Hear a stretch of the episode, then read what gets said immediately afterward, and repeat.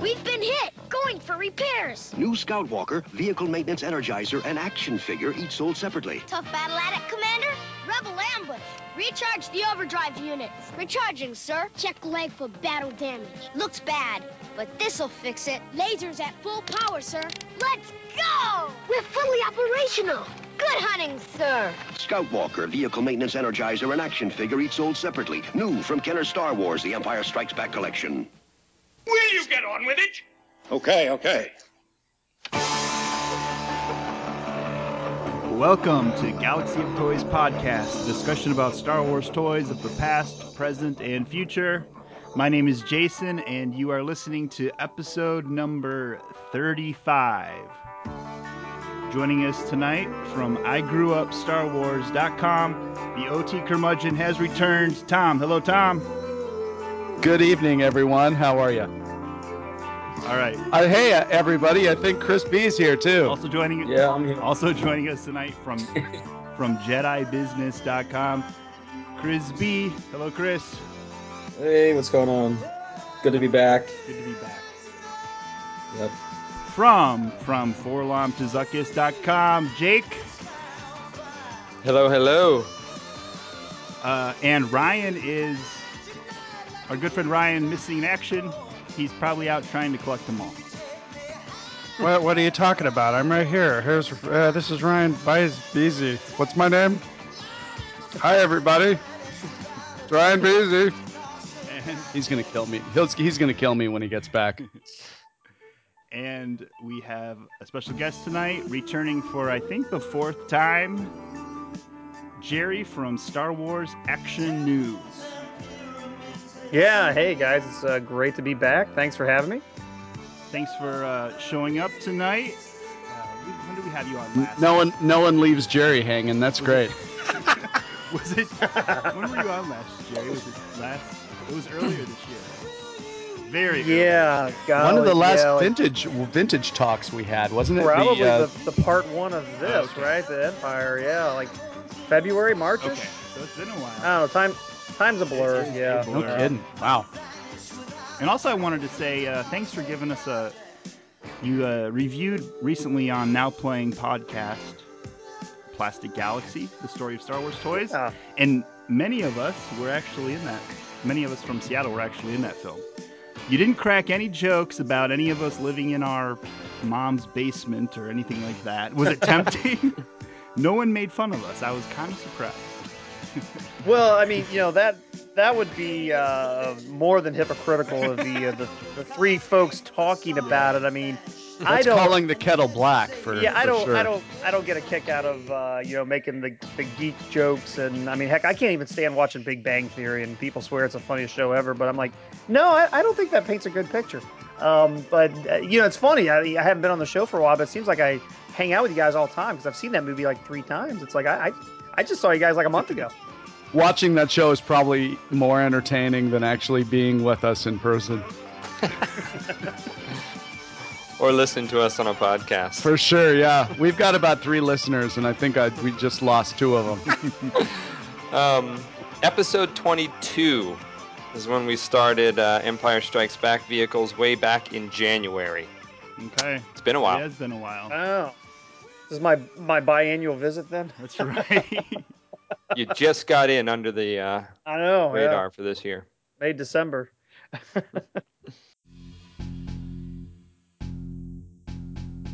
Have a comment or question about the show? Email us at galaxyoftoys at gmail.com. Follow us on Twitter at Galaxy of Toys, and find us on Facebook, facebook.com slash Galaxy of Toys. Remember, you can listen to older episodes from our Podbean page at galaxyoftoys.podbean.com or search for us on iTunes or Stitcher Smart Radio.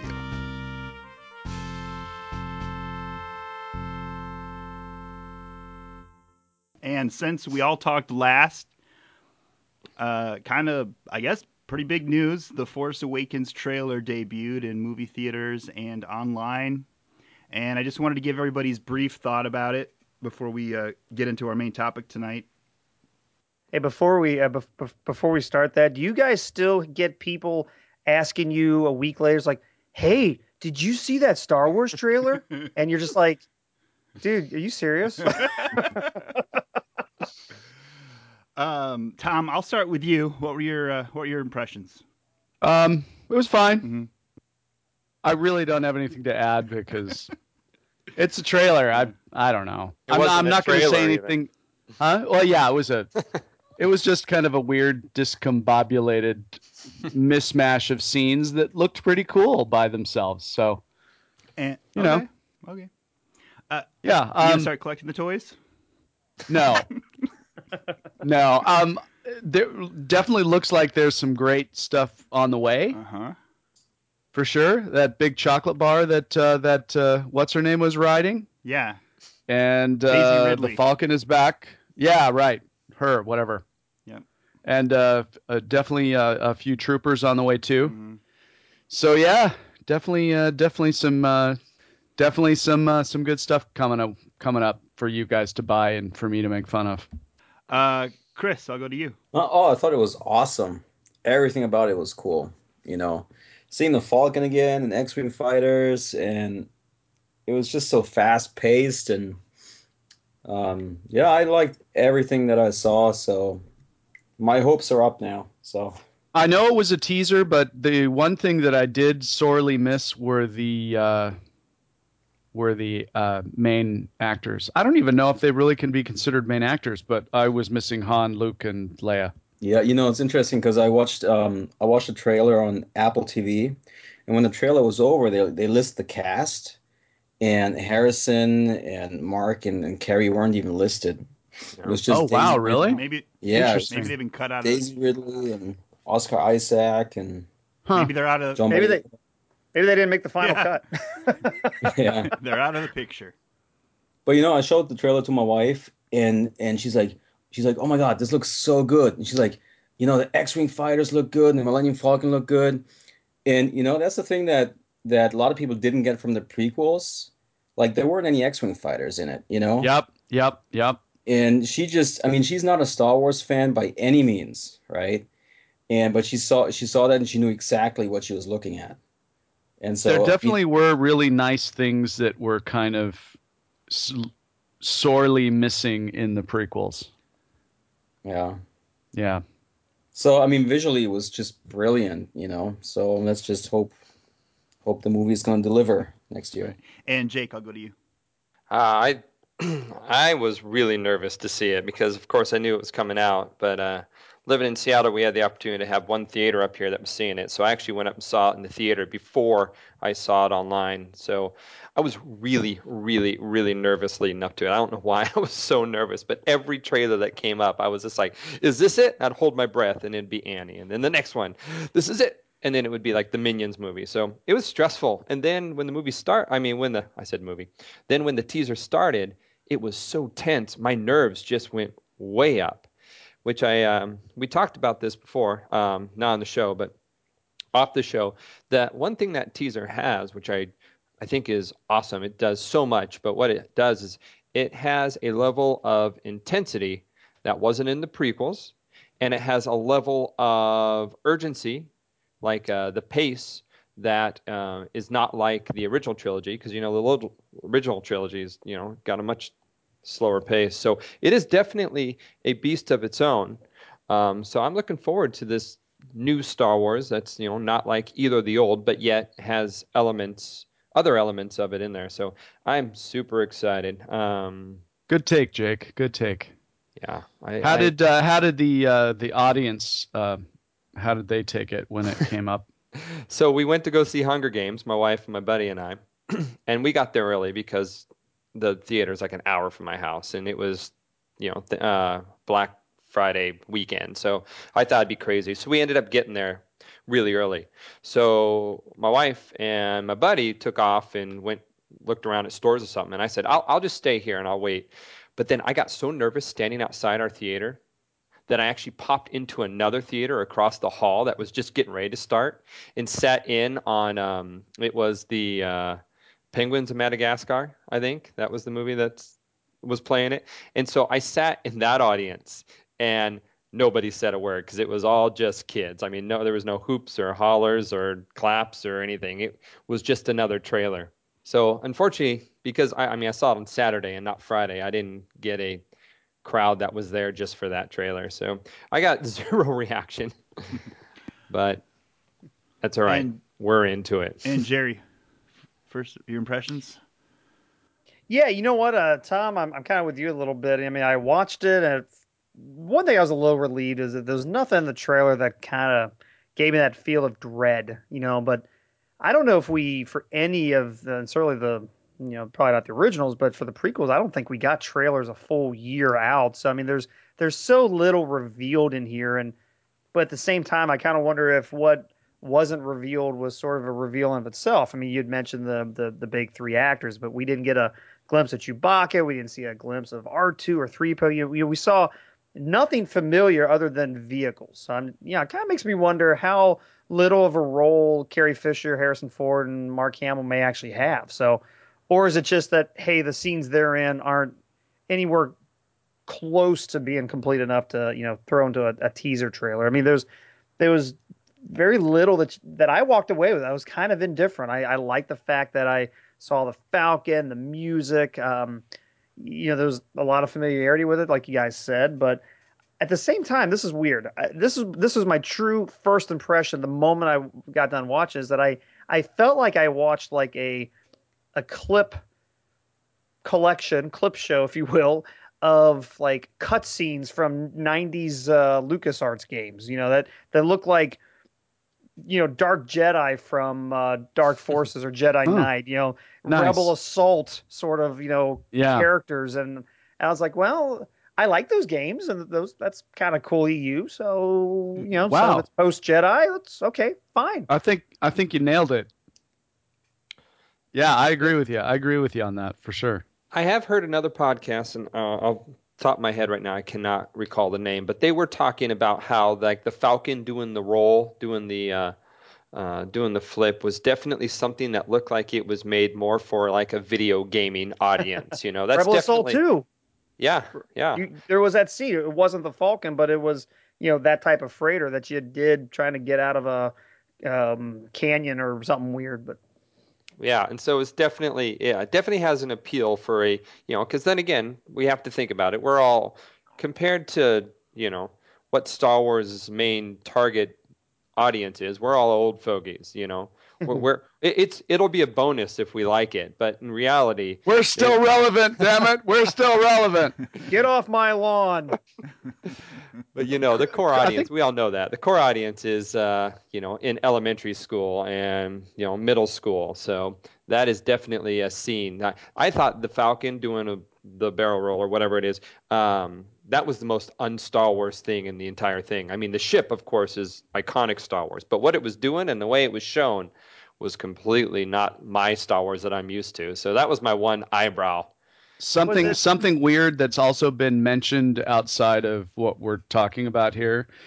Um, no space. All of these ships are flying around planet bound in an atmosphere. Land Wars. Never, yeah, never seen that before. Yeah, Very '90s video game-ish. You know, with like um, Rebel Assault. That well, what's the? Uh, there's another game that I played the hell out of back then.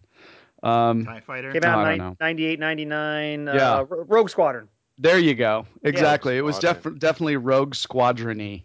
Shadows of But- the Empire. Oh, Prior yeah, to yeah, that. yeah. Yeah. But but didn't didn't the Falcon and Empire Strikes Back though and the asteroid field do a lot of in and out and No, you're- around? I mean, yeah, that's it's not Exactly. No, no, no. the- beyond the realm of it. Yeah. The maneuver was absolutely we've seen that before. I I mean it almost does kind of one of those when it dives into uh, when lando takes it into death star 2 you know? But the way that the camera follows it and does the loop with it because think about the empire shot that was a that was a wide shot. That was far away and we watched a nice smooth transition. We weren't like a camera mounted to the back of the engine shaking and so that was it was the way it was filmed. It wasn't necessarily even the action that it was doing. It was the way that it's filmed was you know, we're seeing a JJ film and not a George Lucas and company film. Have so. you seen the uh, snippet where they actually uh, uh, kind of made the- Stabilized it? Yeah, stabilized it. I like Yeah. that. I like that better. Yeah, I included that in my write up on my site. Oh yeah, I- that was I- you. Okay. I Jake. prefer the stabilized shot. It still Me looks too. exciting. Me It's still action packed, but Yeah, yeah, I think and it it still looks oh it looks more OT yes, absolutely. if it's stabilized, and and it's still good. I like it better. Jerry, Get have you my seen lawn. that one? All right. Say again? I said, have you seen that one where they've stabilized it? Oh no, I've not. No, I've not. I'll send you a link. It's, I it's I pretty cool. I enjoyed the trailer quite a bit. I I'm glad they're moving pushing forward. I don't want an exact retread of the original trilogy, and I don't want a retread of the shots from the original trilogy. I want new and I want exciting, but I do want to see the original cast as well. Um, I have not been watching any of the parodies or the redos or or re-edits of this trailer because I feel like I'll probably get burnt out on it if I watch all that stuff. No, you can't. it only makes you more No, exciting. it doesn't. So oh, it's awesome. What what What are your? I I think the the main thing people have been talking coming out of that though is just that uh, the, the the crossbar and the lightsaber. Would what do you guys think about that?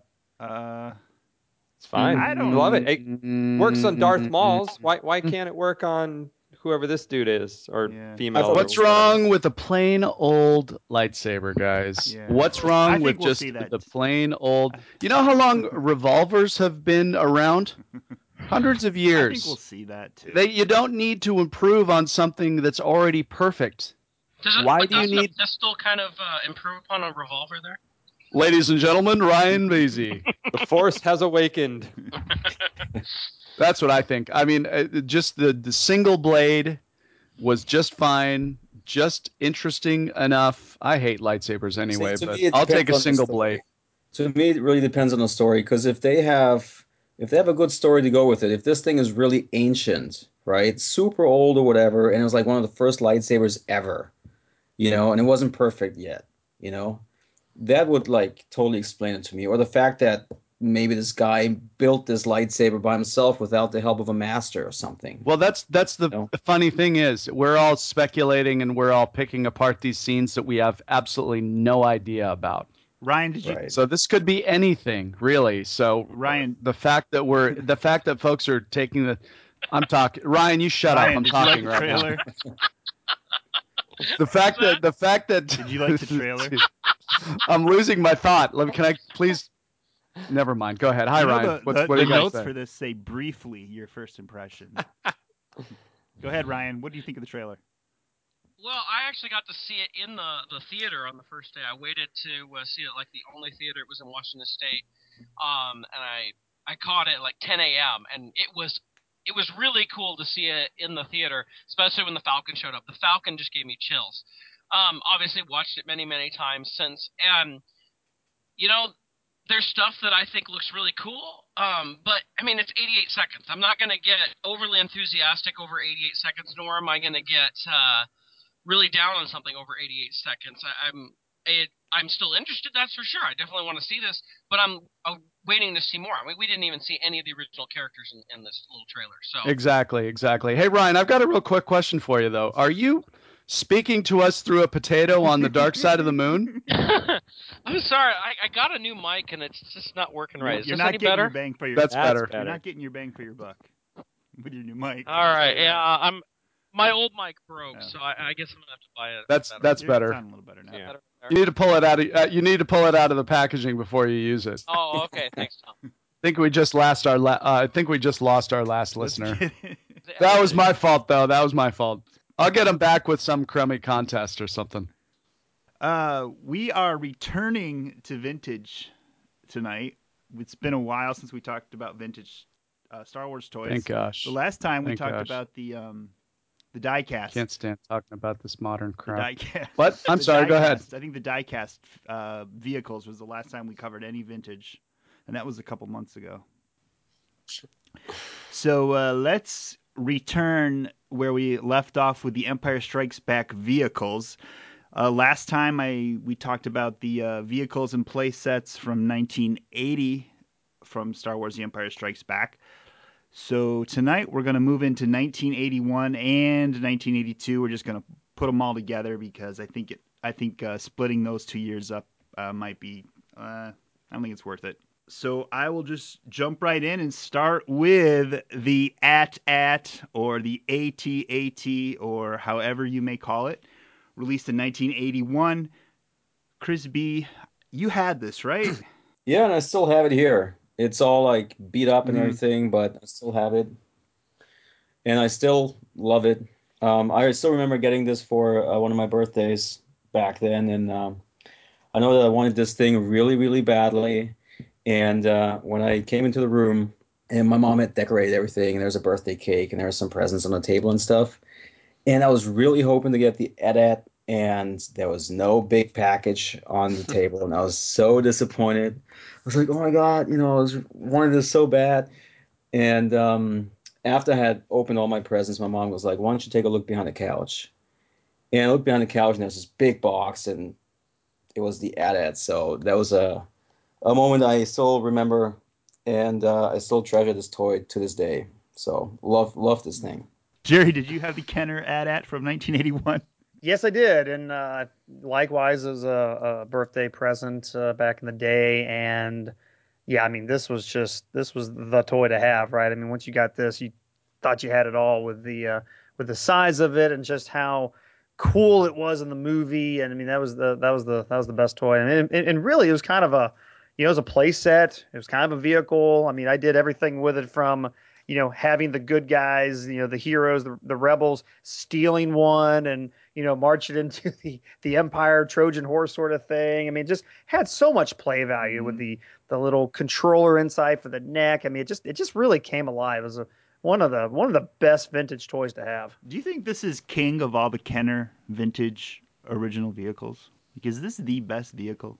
Well, depending on your your feelings on the Falcon, um, yeah, I mean between that and the Falcon, I mean yeah, those were that's that, that's a good childhood with those two two toys right there. T- Tom, what's be- what's better, the Millennium Falcon or the AT-AT? Uh, well, seeing that I didn't have any, either of these. Which one did you? when which I was one a did kid? you want more as a kid? Falcon, yeah, but the AT-AT was definitely a, a close second. Um, I did get the Walker, the uh, the ATST, but would have definitely jumped on the opportunity. I'm not sure why I didn't have one of these, or the Falcon for that matter. Um, yeah, I don't know. I'm kind of I'm kind of disappointed now and I bummed. never had the AT-AT as a kid. Um, I knew I had. I, How I- come? It was really expensive, and it just That might have been it. didn't- it That might have been you know, it. You know, sometimes I got some of the bigger vehicles for my birthday or Christmas, but the the AT-AT just never just never turned up as one of them. Um, Jake, did you have the AT-AT as a kid? Yes, absolutely. And you can actually see a picture of me getting it on a, a little website called igrewupstarwars.com.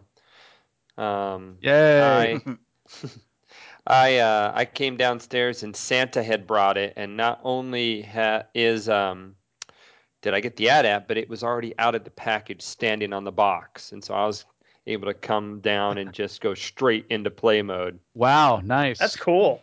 Yeah, no, it nice was of awesome. Santa to do that. Santa, yeah, didn't sleep that night apparently. Did, Um, did Santa include batteries? oh yeah, that baby worked. Um, but yeah, no, it was fantastic. I played with hours and hours, and you know what makes me so happy is because, um, of course, I have the uh, newer, bigger AT-AT. I didn't say better. I said newer and bigger. And I have both the Hoth and the indoor one.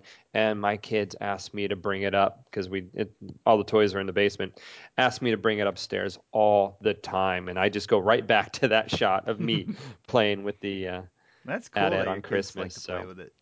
That's that is really oh cool. man, I mean, well the new one's so big. I mean, literally, they get under it like a car, like a mechanic working on a Mm-hmm. car, and play with its trap door and all the strings that come off the side and grappling hooks, and Hmm. you know, they have a lot of fun. But that's uh, that was me back in the day. I played the heck out of that. thing. Ryan, Definitely a tough one to beat. Ryan, did you did you have or I think you have it now, but did you have it as a kid the the AT-AT? Uh, yeah, I definitely had it as a kid. Um, in fact, it was really cool. Um, in that my grandmother gave it to me. Um, I think I'd come up here to visit. I was living in California at the time, and my grandmother lived up here in um, Seattle area. And I'd come up to visit, and I'm pretty sure it must have been a birthday present. But she opened up her trunk, and there was the AT-AT box right there, and I was just astounded. Um, one of the coolest ve- vehicles as a kid. Completely loved it. Um, mine ended up close to a heat register at one point, and so part of the chin gun area got melted with a heat register, and I've lost one of the chin guns. I've actually replaced the mechanics of the chin gun. So the AT-AT I keep on display is, for the most part, that original AT-AT. Just Cool. it has a new mechanical spot in there to replace the melted pot. And then the one of the chin guns I lost, so I made a mold of the other and um, cast it and put that in there. So one's kind of Oh, yellowed that's cool. from what the other one. So, but uh, yeah, awesome, awesome gift. I'd say though, as the most awesome uh, vehicle vintage line, I'd probably still go with the Millennium Falcon, but that AT-AT's a really close second. Next is the Slave One, Boba Fett's starship, seen in Empire Strikes Back. I never had this, and I actually didn't really want it as a kid. What about you, Tom? I did. I had it. I've got a great story for this one too. Uh, I got this one for Christmas, and uh, my folks, uh, thinking that they were sly, uh, hid the unwrapped uh, box behind the uh, sofa in the den. And when my folks are away, probably trying to get away from us for a while, I would sneak into the den. I opened the package, took the toy out, put the stickers on it, played with it, knowing that I had enough time to Oh. put the slave one back in the box, and no one was the wiser because I am I am. They didn't notice good. the stickers were on it. They did not. Did you no. keep? Well, I mean, it was close. It was they they had you know they thought that it was still an a, a closed Uh-huh. box. Oh, So yeah, did you keep the Han Solo in in carbonite accessory? Did you keep? did you reap? I probably would have put it back in the box and kept that. I you know I, I'm probably pretty sure that I did keep that little guy out to myself. No one would have known anyway. What do you so? Of, what do you? yeah, I love the slave uh, one. Chris Crisby, I'll go to you. What do you think of that little accessory that comes with the Slave One, the the Han Solo frozen in carbonite accessory? What do I think about the accessory? Yeah. I not sure. I'm like I don't remember ever playing with it Mm. much. Um, I had the uh, the Han Solo that actually um, was an actual figure that came with with the carbonite Mm. block, and that was the one I got a lot of play value out Did of. Did you have the Slave One at all? And, yeah, okay. I did. Did you like it? Yeah, I, I liked it. Um, it was definitely not one of my favorite Mm. vehicles when I was a kid. Yeah. Um, yeah, I don't really have a lot of memories when it comes to Slave One, but I used to have it, and you know, if I was lucky enough to have the AT-AT and and the Falcon, and so those, I mean, along with the the Rebel transport, and those three were like my main my main vehicles, you know.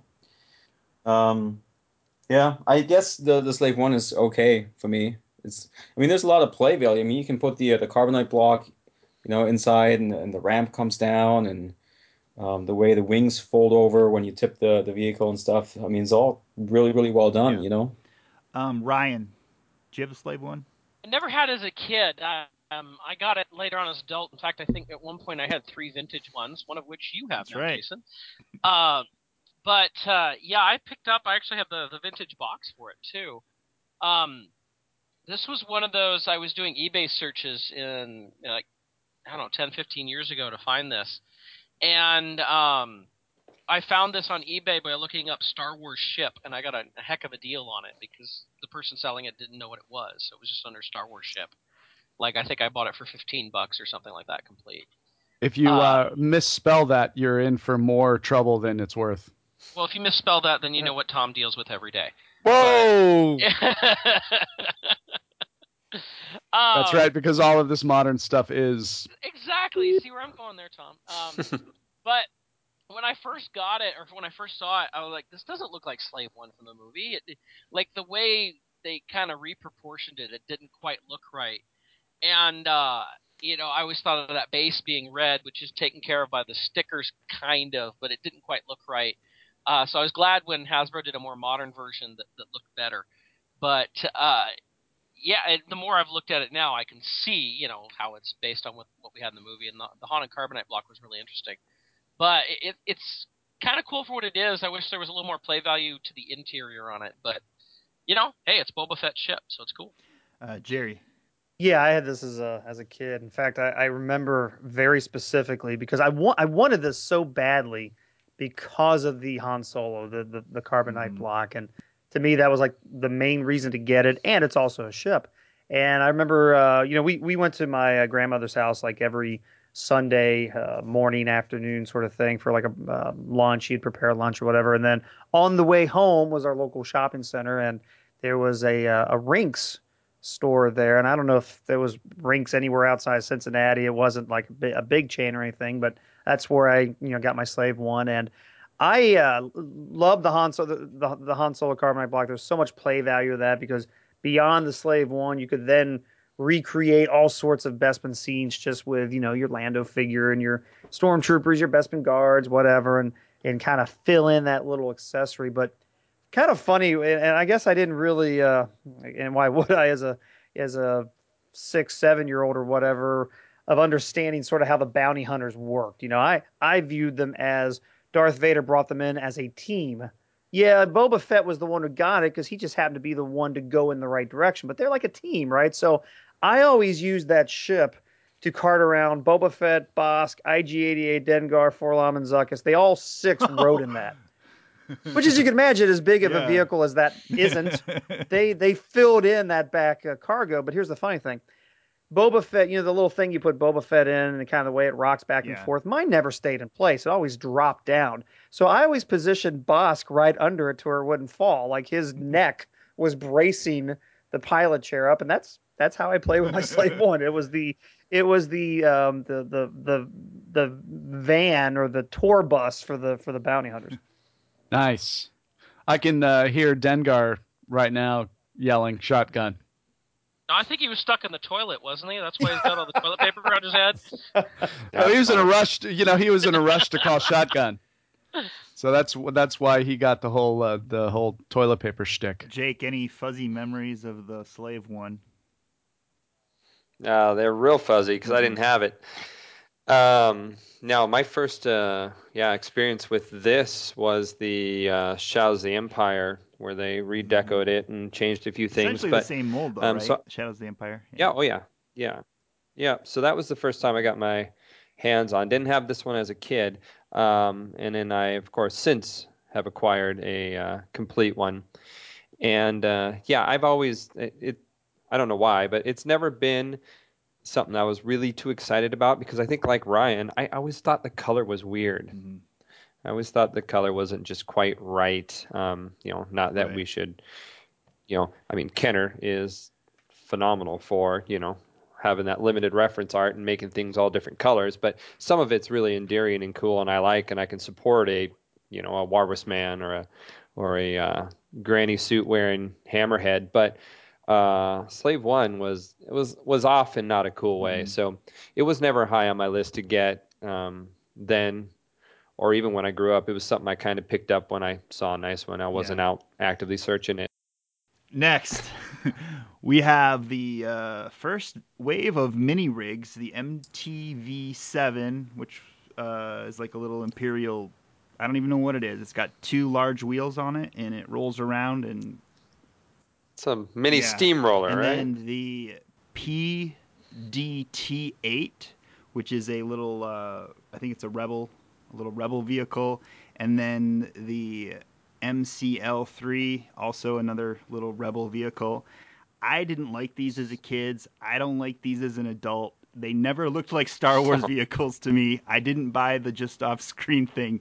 So that's where I'm going to leave it. Um, Jerry, what do you think about these?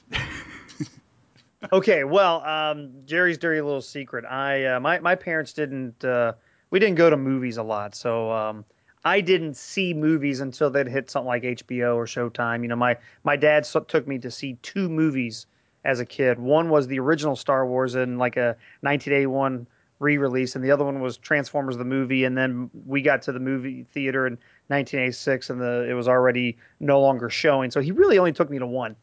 At least, fortunately, it was the original Star Wars. But you notice I said 1981, so it was like you know four years after its original mm-hmm. release. So I actually didn't see Empire Strikes Back until like 1984, like on Showtime or HBO or something. So it was a few years out. So I knew of Star Wars because of the radio dramas, because of the storybooks, comics, novels, every other magazine published. So I I knew what it was and the toys. It all. I mean, I filled in the gap in my head. So, long story short, for all I knew as a kid, these were in the movie. Okay, so I thought the MLC three and the MTV seven, I love those two. I play with those all the time because, you know, you had your playset, you had all your action figures, and it was cool to fill in other things, uh, you know, in the background, give that Hoth Rebel Trooper. Now I always made these things um, uh, uh, Rebel accessories. I don't know if that was uh, uh, always accurate, and God knows I never remembered the names of them, but I always pretended these were the PDD-8. I always pretended those three were Rebel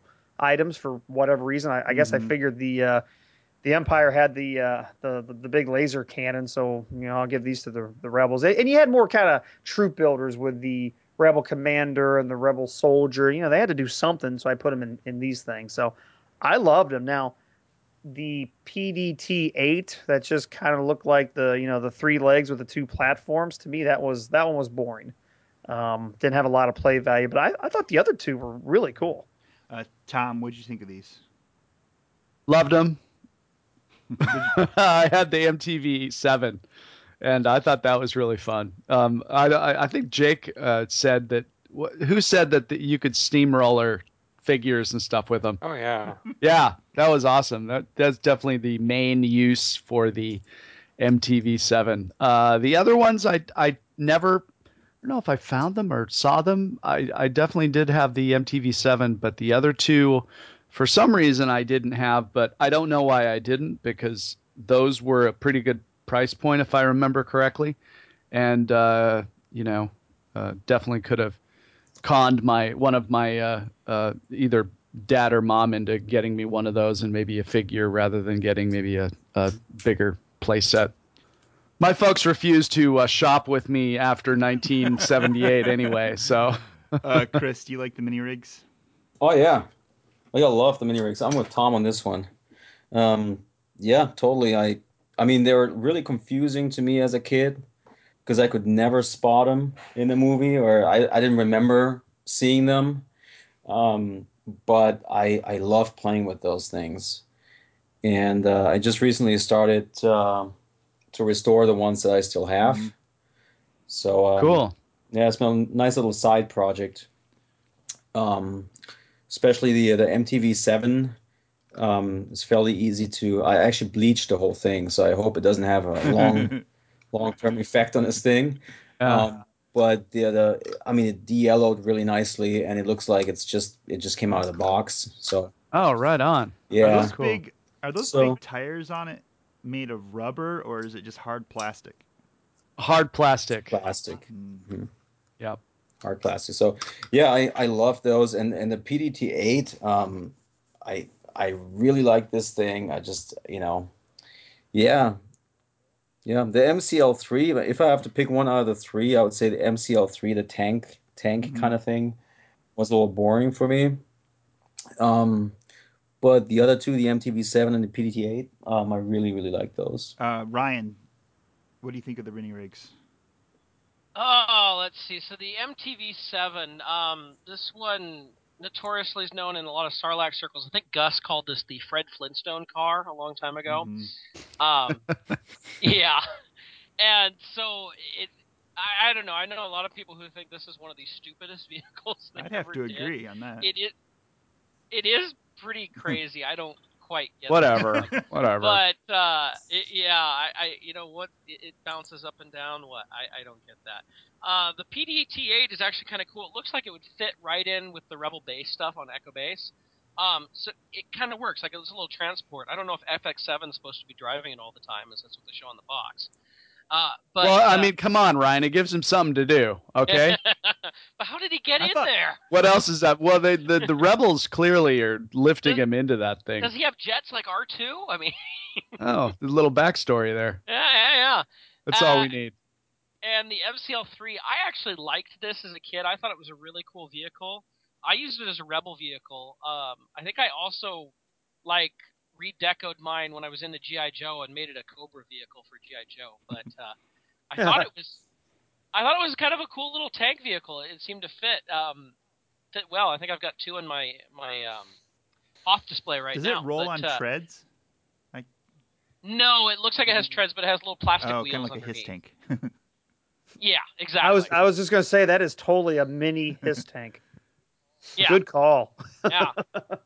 But I thought it was a fun little vehicle. I always had like a, a rebel general in it, Mm. uh, piloting around. Jake? Um, of the three, as a kid, I only had again the MTV seven, uh, multi-terrain vehicle. In my mind, what it did is it was like steamrolled the snow, so it was solid for the AT-ATs to walk on. Oh. That was my that was my justifying its existence Okay. apparently when I was a kid because I knew it wasn't in the film, and so um, but yeah, uh, over the years, you know, I'm sure like all of us have, we all know someone who had Star Wars stuff as a kid, and then they say, "Hey, you like Star Wars? You want this stuff?" And they bring over a box or something.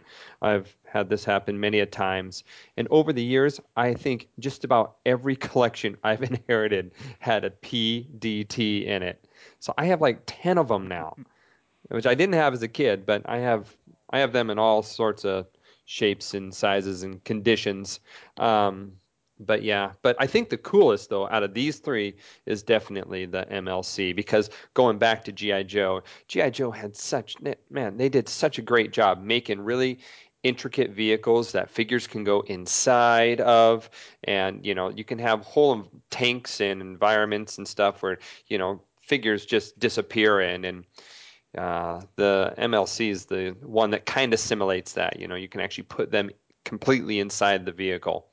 So I think that's the coolest of the three. Um, but yeah, I have uh, a fair amount, fair number of these now.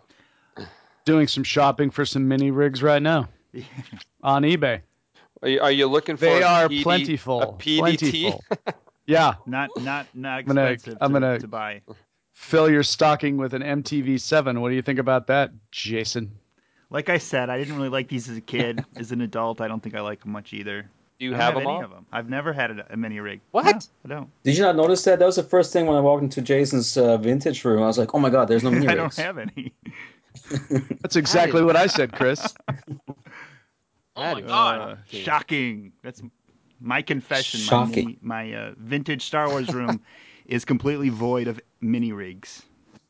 You Of course, if it do if it was me, I guess I'd have to I better shop for AFA 85 mini rig. Oh.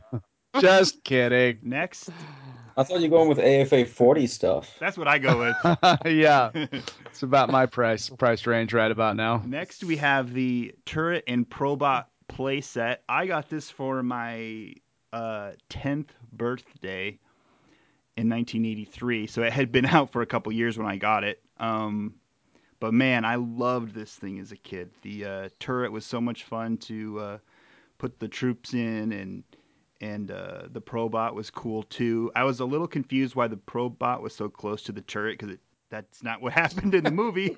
but uh, I I've always loved this playset. Um, Ryan, I'll start with you. Do you have? I'm sure you have this. What do you think about it? I do. This is one I picked up uh, in the '90s off the old uh, Rec.Art Star Wars groups, and uh, I think it's a pretty cool playset. I love that you've got the turret right there, uh, and and the Probot was actually pretty cool. I mean, I think did, when the Probot was brand new, were those legs ever stiff, or did they just always just hang limp? I think they've.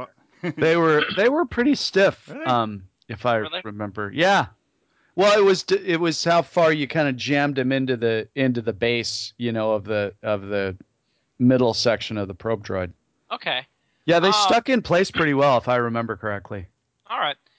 Um, but you know, I picked up. I thought it was a pretty cool place. It's a great kind of diorama piece. Uh, I, you know, it has a lot there. It has the Probot, it has the the turret, and that's the only way we ever got those. And I, I don't know what else I could say about it. I think it's pretty cool. Chris, you have this? Um, no, I don't. And uh, I didn't even it existed until like the 90s. I never saw that because the first Star Wars movie I saw in the theaters was uh, Jedi, Mhm.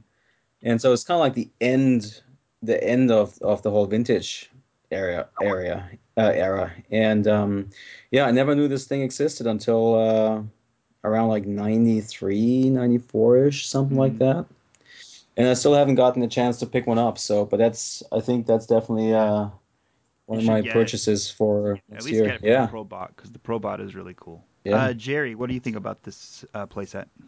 you know, as a kid, I I wanted this very specifically I, I wanted it so badly because you know both of the elements here that really make this playset, the turret and the probot, obviously it's in the name, and those are so iconic. I mean, you know, even like I said, I, it's a few years before I was to actually see the movie, but any picture, uh, book, uh, um, storybook, whatever, pictured these items. I knew what these things were, and you know, it was actually only really fairly recently that we got pretty decent uh, turrets, even in the modern era. You know, when we got that uh, fairly large one that uh, what was it? It was a Target exclusive at one point, and I forget where it originally came out. Uh, actually, I guess they were both Target exclusive. One was that really large set with an AT-ST and some figures, and then they later made it into a smaller set. So I mean, it, it was golly another 25 years later before we'd get a, a you know any a, another decent one. And uh, I think when you had if you had this the Imperial attack base, they were really good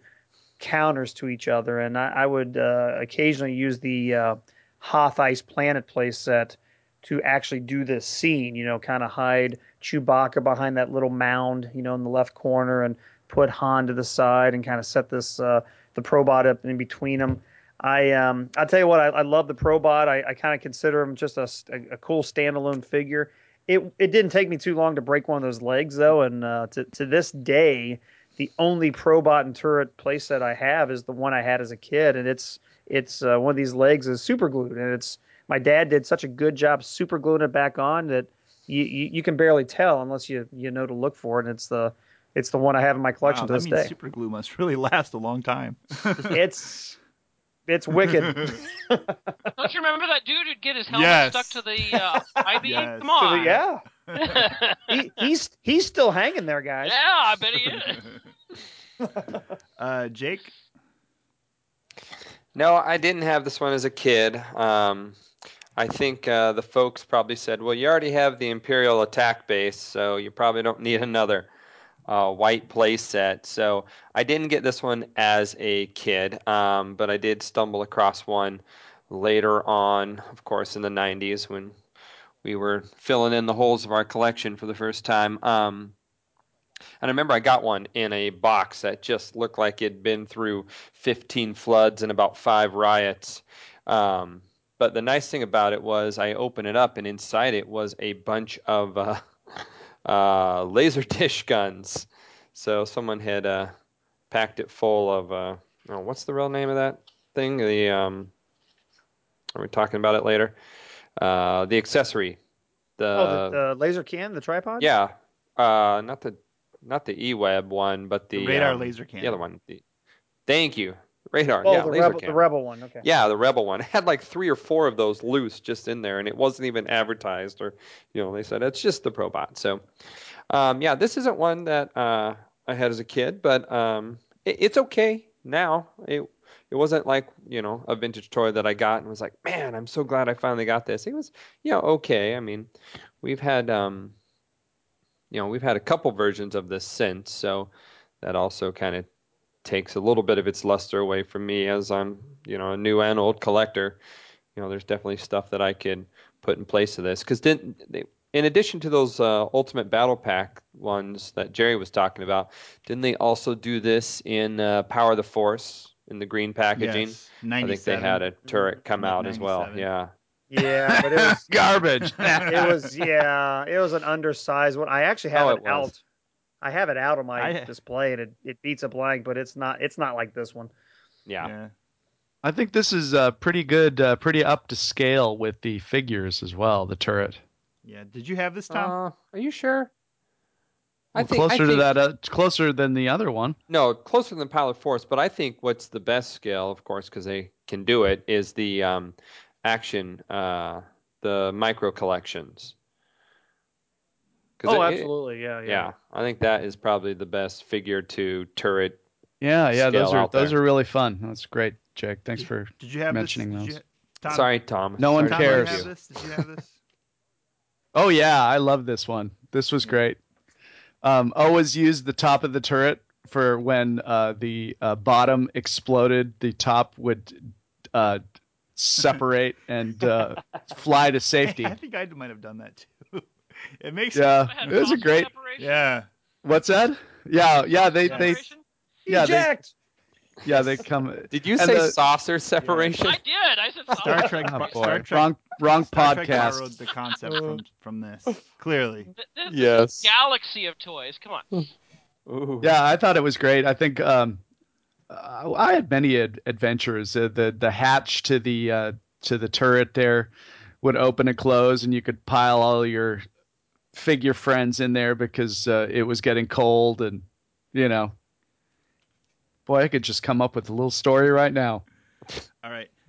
but I won't. The uh, second playset released in 1981 was the Dagobah Action playset. This is another one of my favorites. I really like this playset. There's just a lot of fun features.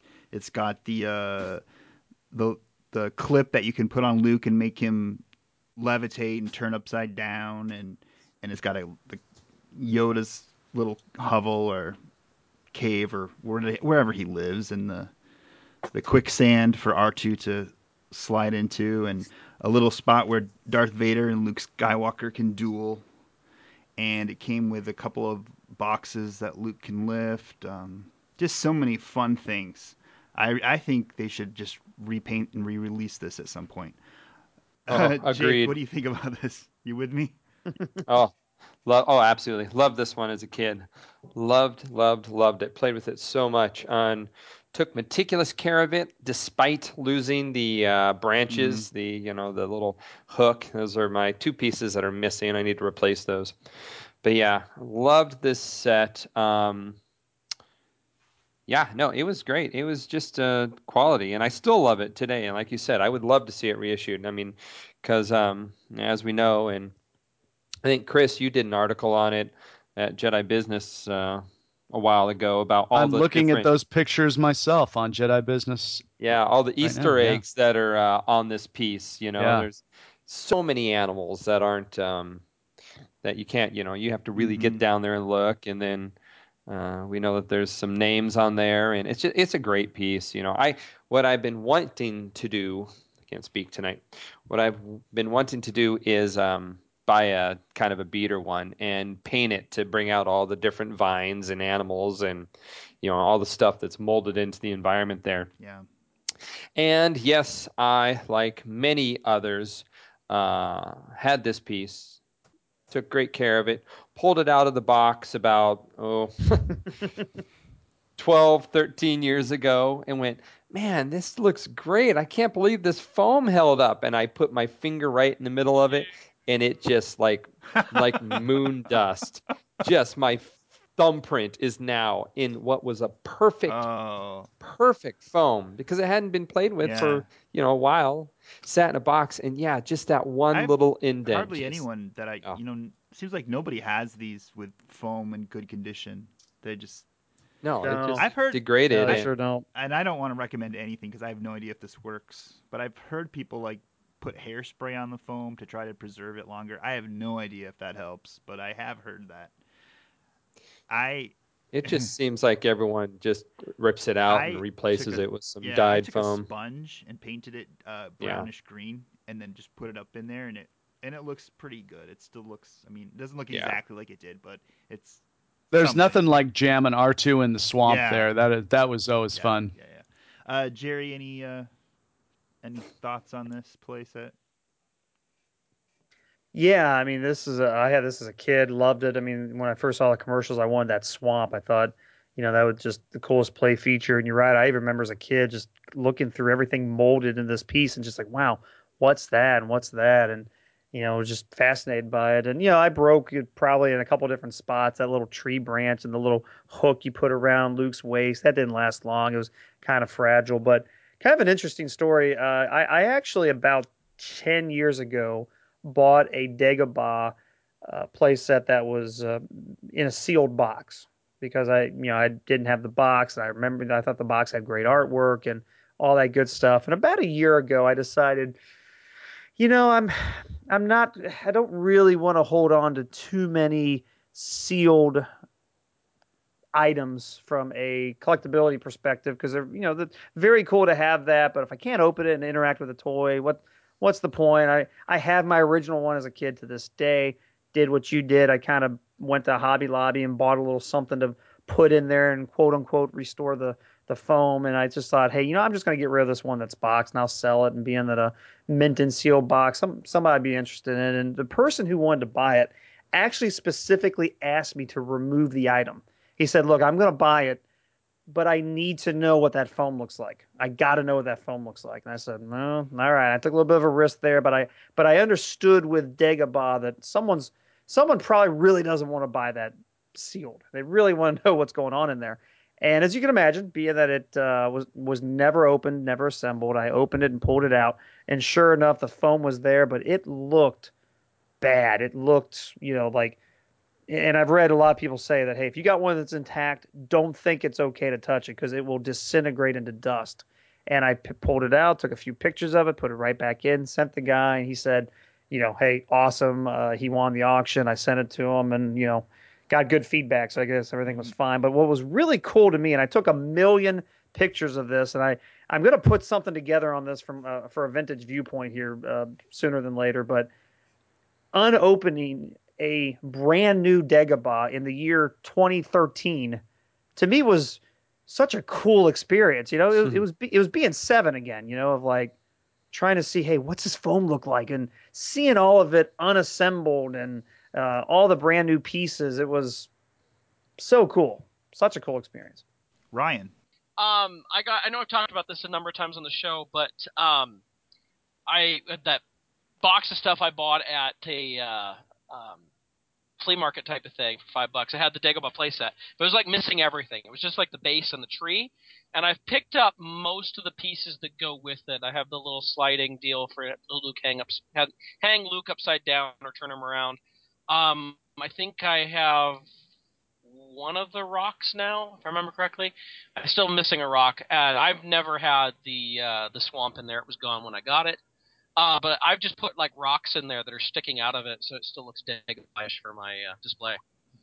But I agree with uh, Jake. They could just repaint this and re-release it, and it'd be fantastic. Chris, do you have this? Yeah, I actually picked it up this year, and uh, I never had it as a child and uh, but this year I kind of stumbled across it at the the Lake City Toy mm. Show, and uh, I paid twenty bucks for it. Came with uh, complete mint condition with the box. That's wow. a good deal. Yeah, nice. Twenty bucks. Yeah, it was crazy. Um, so yeah, I'm really really happy with it, and uh, yeah, I don't know if you remember this, Tom, but when we were at the toy stable a few years ago, Lynn, who used to run the store, mm-hmm. she pulled one out and she showed us the locations where the, the sculptor of this piece etched the name of his daughter in. Remember that? I don't. You know what? I don't remember that, Chris. I have to be yeah. honest with you. Yeah. And I'm looking at uh, I'm looking at your pictures on Jedi Business, and and yeah, they're they're nicely hidden, but when you highlight them, they're definitely there's no mistaking that they're there. So that's yeah. really kind of a fun, fun little Easter egg. Yeah. yeah. Even even when you know where they are, they're still difficult to spot. I mean, it took me forever to find them again once I had the playset at home. Yeah. Um, but it's yeah, they're great, definitely there. Great playset. I'm with you guys. I'm I'm with you, Ryan and, and Jake. Um, you know, they could definitely re-release this thing, and I think this holds up really well. Yep they they need to re-release this along with the uh, deaths uh, this uh, Star Destroyer playset because everybody wants that back. Oh man, I thought we were done with that. Come on, stop it. Um, all right. Uh, anybody? Anything else on this? Anybody wants to say, or can I move on? You didn't yeah, go to me, but I'll go say that I loved it. you loved it. Um, I just want to say that um, when I bought when I bought the Dagobah mm-hmm. playset, Jerry, my the my playset had the foam on it as well, and I touched it, and this thing just basically fell apart. like it just fell. Up. It was just gone. It was just nasty, and it smelled. And did you uh, hear the sound effect? Were you, did it depress you when you saw it just disintegrate like that? Yeah, I mean, it was like I was really surprised how like that it just fall, fell apart like yeah, that. One of um, you know? a Sarlacc member from our Seattle club, uh, Leonard, Leonard Chavez. He has one with the foam still intact, and it still looks okay. And I know. I, Next time we're there, we're just gonna he, touch it. He, uh, he, yeah, he will. we'll do it. When, when We'll blame it on Ryan. Vintage collection. I think Hey. he frequ- he frequently says, "Do not touch the Dagobah playset." Like it's a it's a ticking time bomb though. Eventually, it's gonna go. That that foam will not last. Yeah. It's like Death Star foam, No, but worse. There's an eBay seller who um, makes replacement pieces, and I got one of Mm. those. How does it look? Um, it looks really good. Oh, really? It looks, nice. It looks very close to the uh, to the original. I mean, you can clearly tell the difference, right? But I mean, the Dagobah playset without the foam in it kind of looks Yes, incomplete. I agree. You know. And but once you have that replacement thing, it it looks really good. You know. Is this the same vendor on eBay that sells the uh, trash compactor foam? I do not know. I, I I can send you the I can send you the link where I bought it from. Yeah, do it. I would like to. But I mean, you know what though? That kind of makes me wonder about like vintage collectors because I'm not a hardcore vintage collector myself. Um, because it seems like vintage stickers and vintage like replacement foams, or um, in in this case for the uh, the Dagobah playset, the the swamp piece, are those kind of considered to be accepted replacement pieces? I think the hardcore vintage people would say no, but I think if it's you know it's your for your display and you want it to look okay, I'm I think it's okay. I ordered the Death Star foam to just to nibble on it while I I'm think, watching I think What TV. people, I think what people worry about is that replacement parts, replacement foam, will, or stickers, or anything will get mistaken as originals, and people will try to sell stuff that's not original. And but I, I think I Right. think if you're if you're if you know what you're looking for, I you should be able to tell. Honestly, if you see a Dagobah playset and the foam is like brand new and doesn't look like it's going to disintegrate, you probably should know that it's probably not the original foam. yeah, touch it a few times, make sure. Yeah, the, the acid test for that does not require acid. I mean, it will just disintegrate. but I, I, and you know what? Just um, I don't get too, uh, you know, too much into debates about reproduction. I mean, a lot of my vintage items in my collection I, I had as a kid, so I have that like firsthand verification of like, yeah, that's what I had a, as a kid. I've always had that, but no matter how you feel on that, I think you got to take Dagobah foam and just put it in another category. I mean, if someone is selling it on eBay with original foam and perfect shape and you can play with it, I mean, you you just need to know that's a bunch of crap. Um, and personally, like I said, the Dagobah that's in my collection is my original one as a kid. I bought some green squishy foam type fabricy type thing from Ho- Hobby Lobby, stuffed it in there. It does not look like the original, but it looks really cool. Makes a good display. And for my collection, I put my vintage Yoda and my Bespin, you know, I guess really what's my quote unquote Bespin Luke, but you know what I mean. The little Vader in the background, sensor scope R2. That's my display, and it's it's perfect for my collection. Sweet. If I if I remember that uh, that foam was really kind of a soft, really fine Yeah, foam. It's it's it's it's more it's more delicate than the Death Star foam. Yeah. yeah. My Yeah. Death The foam, the the Death Star foam was a little coarse, but this was really fine. And when you st- when you put the uh, R2 in there, it just kind of it was really interesting. It kind of uh, It would if you stuck it in right. them.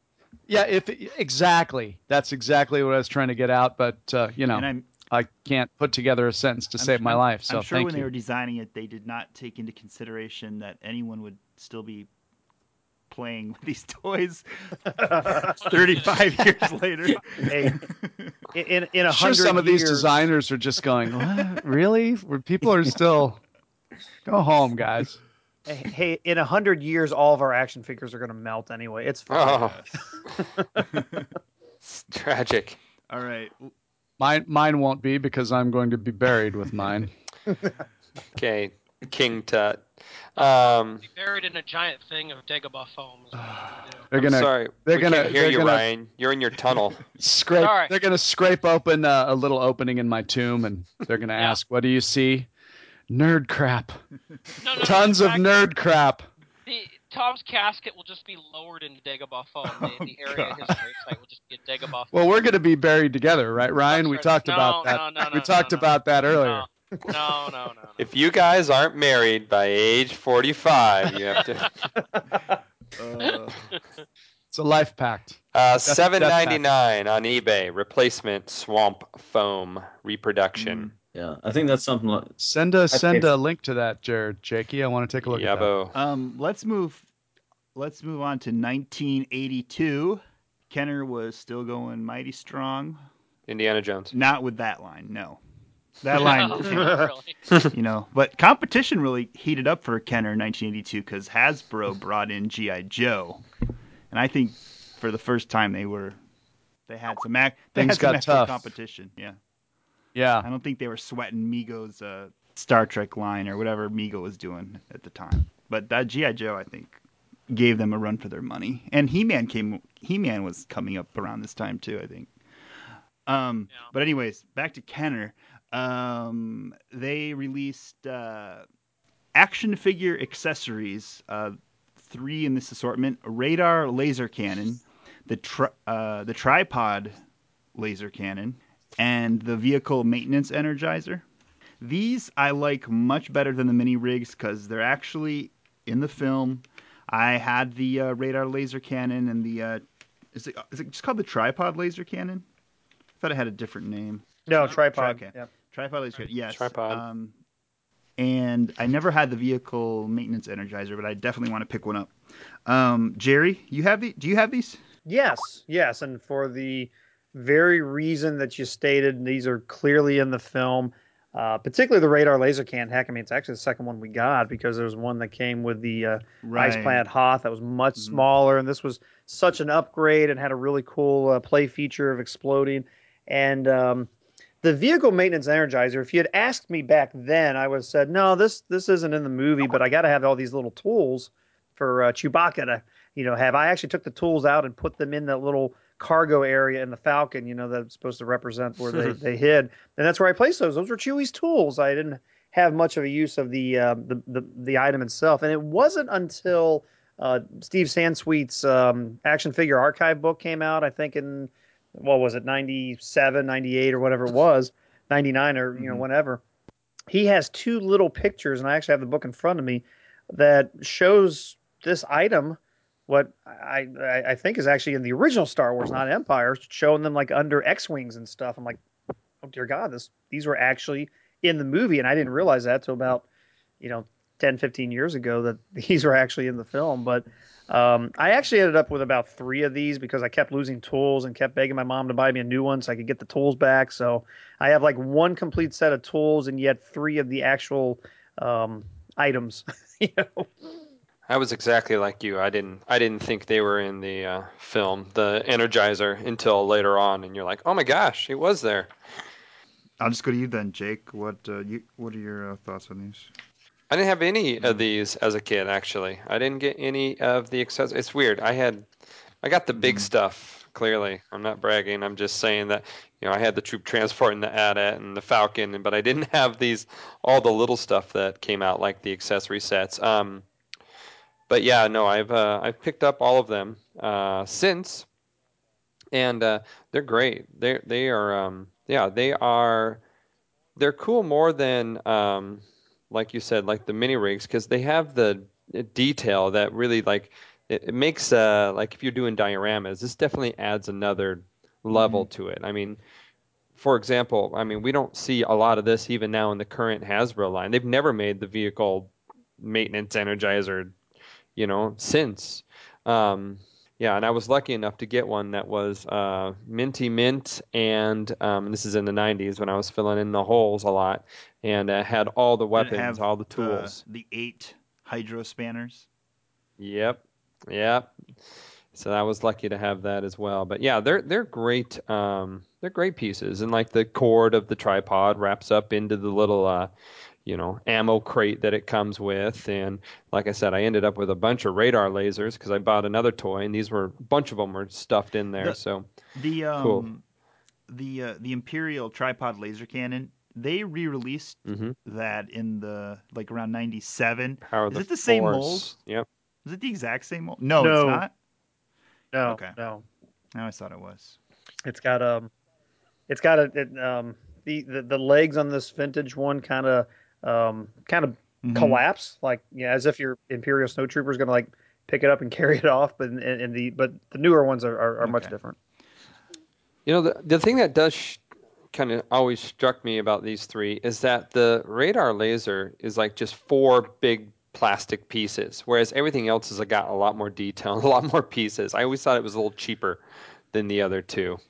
Um, it just the fact that it's you know it's just it's literally just four plastic pieces that you know fit together. So it, it, it wasn't quite as impressive as all the cords and cables and hydro spanners that came with uh, the other two. So it was probably the lesser of the three. Chris, you have any of these? Uh, yeah, I have all of those, and I like them as a kid as well. Um, the vehicle maintenance energizer was uh, one of those that I didn't have as a kid, but I picked one up um, this year, and I still haven't opened it yet. Did you do you know if it has all the? So you don't know if it has all the eight uh, hydro spanners. Well, Sealed. it's sealed. Sealed, Okay. yeah.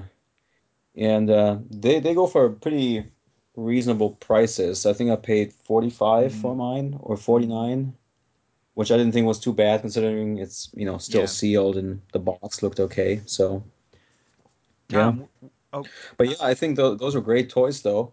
Like especially like when you would set up a battle sequence, you know, um, the laser cannon um, for the snow troopers and um, the, the the whole the radar dish. I mean, uh, yeah, those those made a lot of sense. I thought, Yeah. you know. uh, Tom, which one do you like the best out of these three? Well, I didn't have any of these, but I think I would have definitely gone with the tripod laser Yeah. cannon. I don't know how I missed these. These are great little, uh, great little Mhm. accessories. I must have been looking up at the figures, uh, planning my next, my next move with those, rather than looking down um, at these guys. So yeah, I'm kind of surprised how I missed these, but these are these all really make sense and and and are really cool. So Ryan, which one do you think is the best out of all these these three?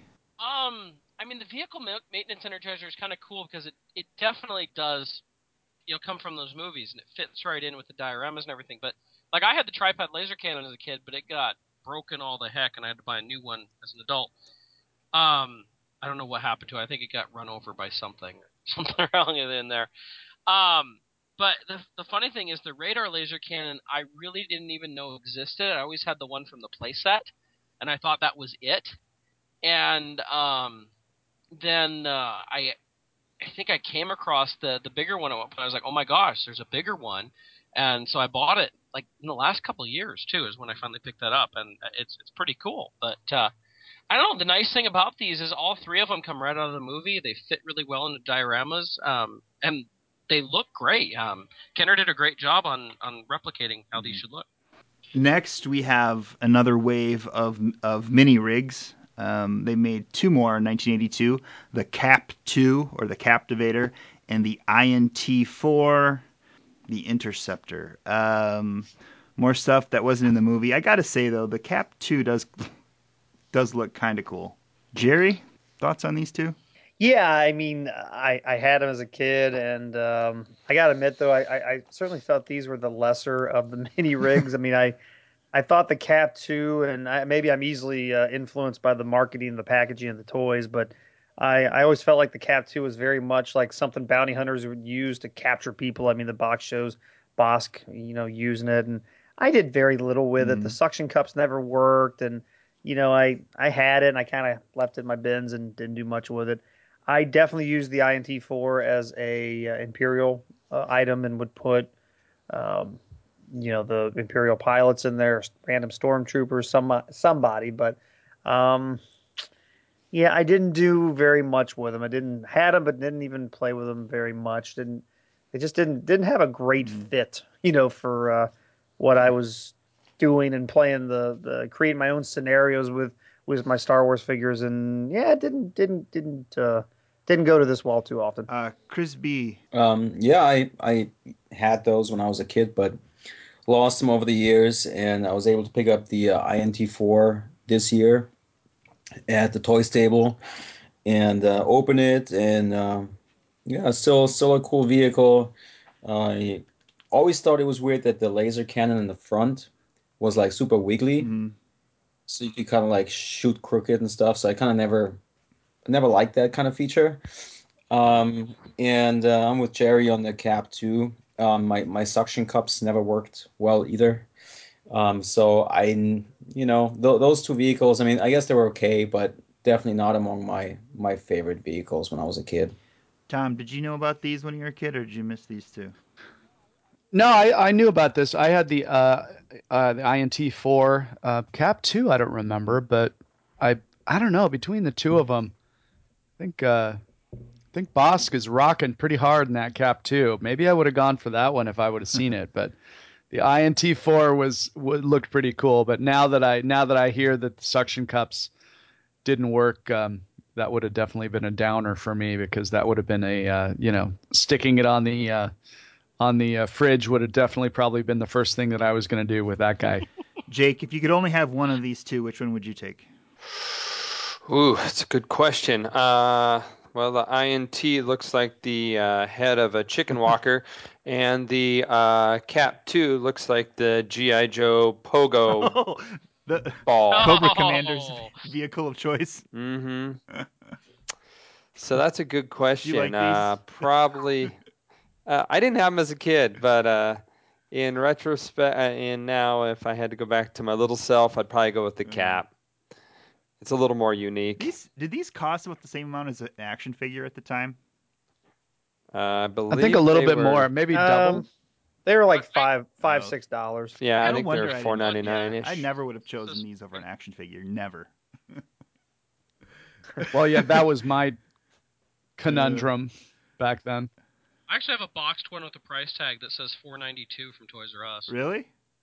Oh. Yeah. So, that- so that means they're three ninety nine everywhere else.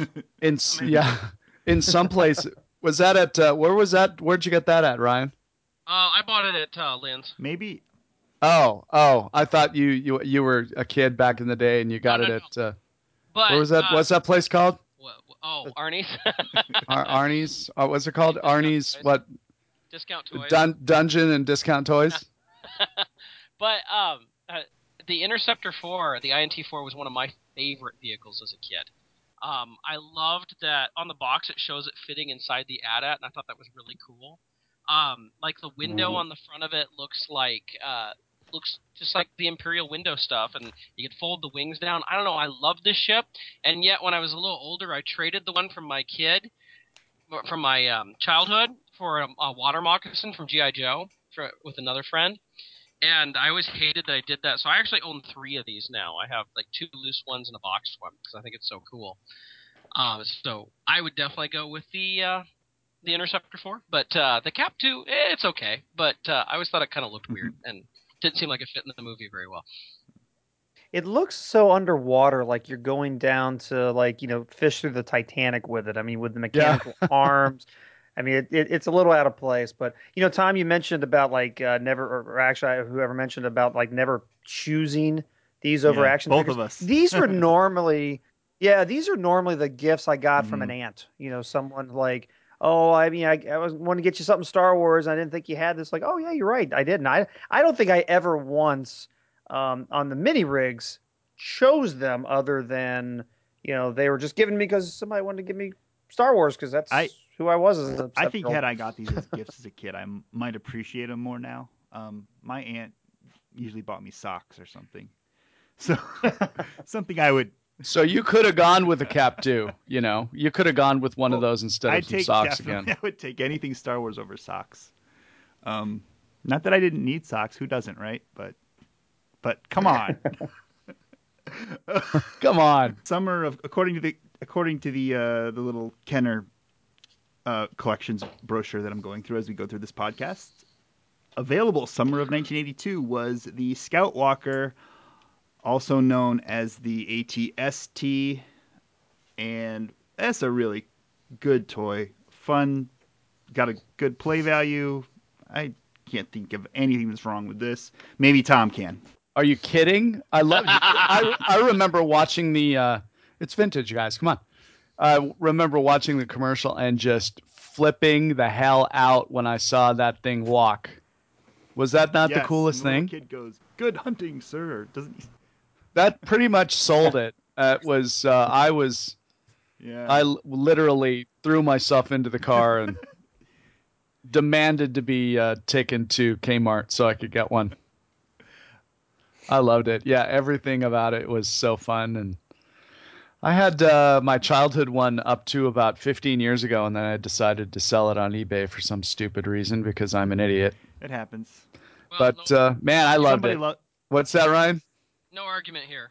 Ah, jerk. Nah. Ryan, what do you what do you think of this vehicle?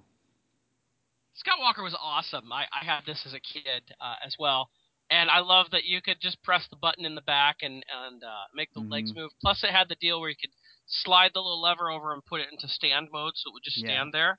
oh yeah. Um, but did it ever have problems with after a while playing with those legs? Like they just didn't quite work right after a while or anything? Yeah, they I No, did. Oh yeah. I did. really? Mine seemed to be. Maybe I just took better care of my toys. the toys, designers Ryan. at Kenner were genius though for coming up with the whole mechanism. I mean, it, it worked really well, but I've noticed like my vintage one, like when I stand it up, it Mhm. droops way down, uh, as compared to like all the modern ones that they've made that, that stick up, you know, much higher. But it's like it's it's trying to droop down and like take a drink of water or something. But uh, um, I mean, it was a great great little vehicle, a great idea for a toy uh, to put in there, especially after Empire where you barely see it. I mean, obviously in Jedi we get plenty of them, but uh, Empire it was just kind of there for a couple seconds Yeah. and gone. Uh, Chris, what do you think about this vehicle? Yeah, it's totally awesome.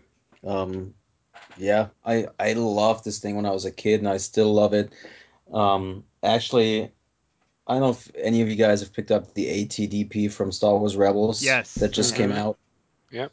Um, but I couldn't help but compare both of them next to each other, and Don't do It's- that. I know, but it's it's weird, like just how much thought and how much play value they were able to add, you know, 30 plus years ago into this toy, and then you compare it to the AT-DP, where it's just it doesn't do anything and the figures don't fit right, and I mean, Kenner really got a lot of things right back then, and, and the AT-ST is definitely among those toys that just it's still, I think it still holds up really well.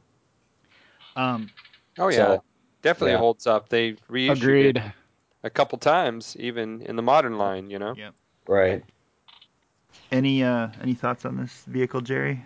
Yeah, and I, I- Ryan, you and I have had the same experience. I still have my original AT-ST as a kid, and I, I don't even display it anymore because that head droops down. I think the reason is I don't know if you did this, but one of the ways I played with it is I had the uh, I would always have Rebels or Ewoks or something kind of get on the back of it behind the head, and the you know the way those those legs move up and down, they got that little plastic piece that kind of hooks into a uh, uh, a little rod that comes comes off that base, and that's kind of what it, one of the areas it swivels on. You can easily disconnect those, and I would have the heroes disconnect those, and if you literally disconnect it, the toy will collapse.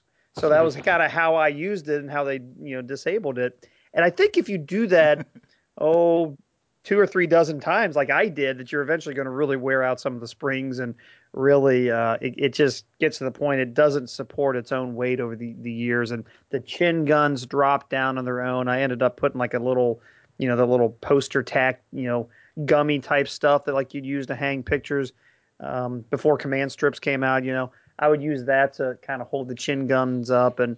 So as cool of a toy it is, if there's one thing to knock about it is that if you actually played with it to some degree, and I, I played with this quite a bit, uh, just because I enjoyed it so much that it, it does kind of start wearing down. And yeah, it, like, like you said, they they've reissued this thing. I don't know how many times, and probably the most recent one I got was the uh, was the one you know the, what I mentioned earlier with that turret. I also have that one, and it stands you know ten feet tall compared to the other one, and it's uh, uh, it, it's a testament that it took them to what 2009 to completely revamp it, or 2010 when they uh, what was it a Walmart Yeah, exclusive so. when that came Mhm. out. I mean it Right. it was Uh, quite a uh, while. uh, It's quite a while before they just you know did, redid it, which I think is a testament to how good this toy was. Jake? I didn't have it as a kid, probably because I had the big one. but uh, the one I inherited was, like you guys have said, it's super wobbly in all places. the head, the joints, the yeah, you name it, chin gun. So um, yeah, it, it doesn't quite hold up like uh, So some of the other figures. d- I mean, don't rest vehicles. it over your Dagobah foam. um, No Dagobah invasions. Oh boy. All right. Um, let's go to the uh, next item on the list, the Hoth Wampa. And wow, it sure looks mighty white on this Kenner brochure. Mine is completely yellow now. I think. I don't think there's any white left on it. Wa- Wampas are white? what? Um, Ryan, is your Wampa white? Wampa Wampa! Yeah, I. Uh, Yeah, that's trademarked.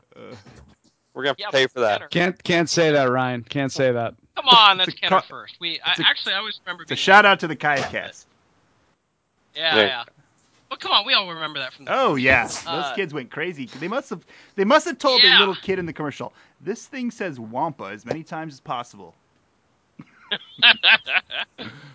uh, yeah, I have two of these, and they're both both pretty Mhm. yellow. Uh, one's my original one I picked up somewhere else along the way, but fun toy. I mean, with the uh, the way the arms are done with the rubber band and everything Yeah. in there, gave him lots of range of motion, so he could pick up Luke or whatever. Uh, yeah, I I think it was cool. Mine, I would always like the horns kind of move on him. So you can kind of lift him up. So if you if you move him up in the, it kind of looks like he's scared all of a sudden, like eyebrows up type of thing. I, I would do that with mine once in a while, but uh, fun toy. I mean, it, it really worked well. I, I was glad to get one. Um, Jerry, how's the how's the uh, the Wampa that you own holding up? Is it yellow? Yeah, yeah. I mean, it's like uh, it's like I smoke in my house or something. I mean, it's the uh, it's it's the one I've had my entire uh, you know, child you know since my childhood, and it's um yeah, it's it, it's pretty yellow. It's it's like the uh, perfect accessory to have with if you're gonna own a tauntaun, you got to have this Yeah. thing, right? I mean, the, they should they should have been uh, in, in the U.S. packaged together, and I I believe they were outside the U.S. But um, yeah, it's great. I mean, the the other thing is such a durable toy. I mean, I, I I played with it quite a bit, swinging those arms back and you know getting it to always knock Luke off or knock over the tauntaun. It it held up great. Aside from the the uh, the yellowing of the plastic, it's as almost as good as it was when I first the- got the it. two arms of the Wampa are kind of connected together through a cord, right? It's a cord inside of there. Uh, yeah, Yeah. there's some sort of elastic band in there. I've never actually seen one taken apart. I, I I've never really gathered the two were connected to each other. Like I don't think if you move one, the other one doesn't move in the opposite direction. I think they are relatively independent, but I am guessing. Um, okay. And uh, those cords must be, you know, most toys that are held together with cords or bands don't last very, you know, they they break down. But I don't see a lot of Wampas that are where the cord has busted. No, and I think it's because of its smaller size. Because um, where was it? We were at one Sarlacc party where uh, Amy from our other show, uh, Ryan's show, uh, collectible collecting Cosmos. Cosmos. Cosmos and collecting with the Cosmos. Um, we uh, we put a Chewbacca back together, whose uh, band had Mhm. broke, and we replaced it with something else. And uh, I think it's really stretched. So I think the difference between that, uh, like the 12 inch and the Wampa, is that it's it's not going to be stretched as far because it's a much smaller distance across. So I would probably say that would be one of the bands reasons. made of rubber, which ultimately will deteriorate. Yeah. Ultimately, Tom, are you clipping your toenails? or well, you know, you know, it's That's just- not me, Ryan.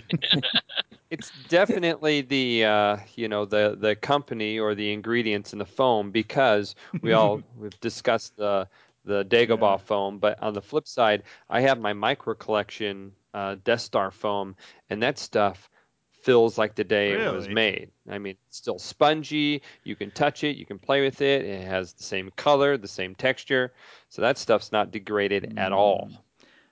yeah, Mine's no, same way, that's- Jake. Yeah, yeah, that's about right. way. Yep. Tom, you said the Wampa was one of your favorite toys. Is that? Did you say that on, a, on an old show? I I like the Uh, Wampa. I never oh. had the Wampa. I remember uh, uh, walking through Sears one day and seeing an Mhm. end cap filled with these things, and even then, I wasn't. It didn't move me enough to get uh, one of these. I don't Mhm. know why. I, I didn't have a Tauntaun either, but I like them, and uh, I have talked about getting the Gentle Right, that's- Giant one. that's but what you my said. god, my gosh, not not for Four- that It's only four hundred dollars.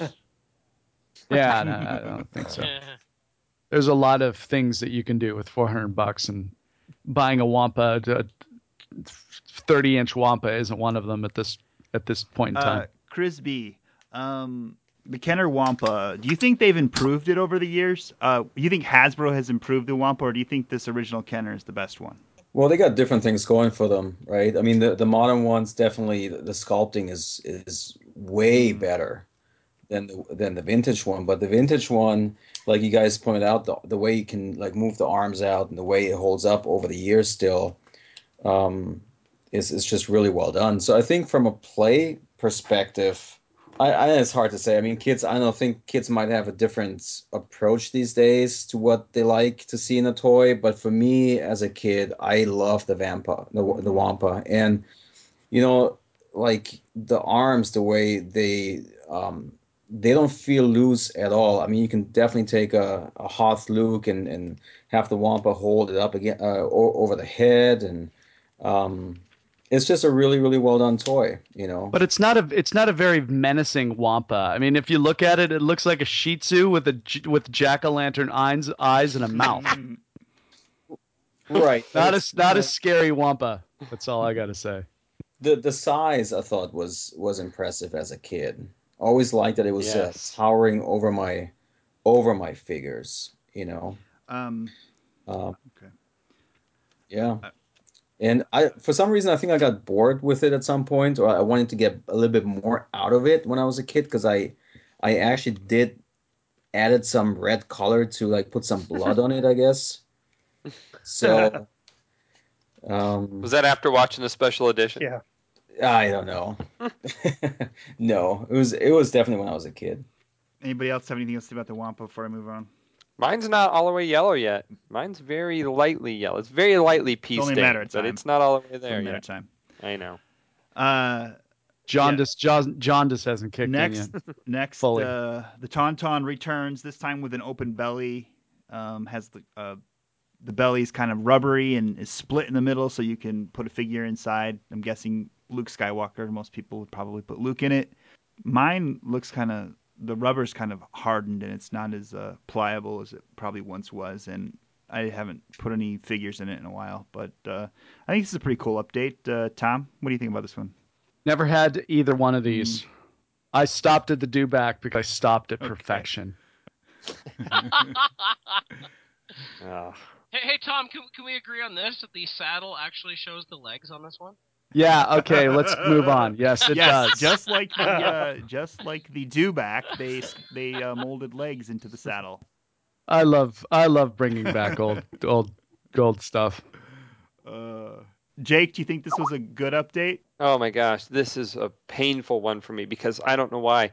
As a kid, I needed and wanted to have this one so so bad, and I never did as a kid. And um, so yeah, I don't know why I had the normal one, but this was just like I needed to have this, you know. I needed to do the scene because I remember as a kid memorizing, you know, all those lines that come from the iconic scene. Thought they smelled bad on the Mm, outside. And so uh, I never had it as a kid, but I wanted it, wanted it, wanted it so badly. But now I don't do eBay because I I've just I have almost nearly a very close to complete collection, and it's all kind of come to me through other routes. So I haven't fallen in the trap of spending my life auctioning and bidding on stuff. So um, you could have I haven't you could come have across. this tomorrow if you were on eBay. You could have this in two days. I know. I know, but it's also part of the fun. I mean, what Yeah. rush am I in? Clearly, it's a 30 plus year old toy. Um, but the uh, thing about this is every time I stumble across one, man, that that hatch where you put Luke in is so that's degrading as well. The the plastic's either discolored or it's got a film on it. It's yeah, it's just kind of gross Yeah, actually. When you, yeah, yeah. Have you guys ever tried to clean it up I have not. Because I'm wondering what would happen to it. Like if you would give it the same treatment as some of the vehicles and try to de-yellow it and just bleach it. It's kind of a it's kind of a soft rubber that part, isn't it? Yeah. Yeah. Yeah. Usually with those, if you use like a just a little soapy water, you can kind of get the sticky off of it. It's usually like the the plasticizers or the you know the you know what you put in rubber to make it soft that usually migrates to the surface. And if you you can kind of wipe that off a little bit, but your mileage will probably heavily vary. For me, the uh, I, I wanted this one so bad just because uh, actually I, I just wanted another tauntaun because I kind of uh, ripped the uh, the harness that you know pulled the harness apart, the uh, the little buckle there it separate.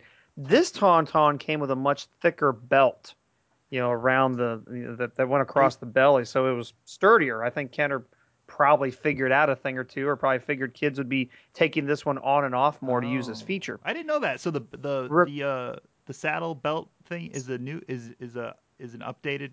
Oh, It's I didn't even know different. Yeah, it's different, far more sturdy. Um, the other one tears. It's just got a really thin, uh, bu- you know, quote unquote buckle that you Mhm. slide the, the, um, you know, kind of the latch around. And you remember what I said I didn't see the movie exactly? Uh, Can you imagine what was going through my mind?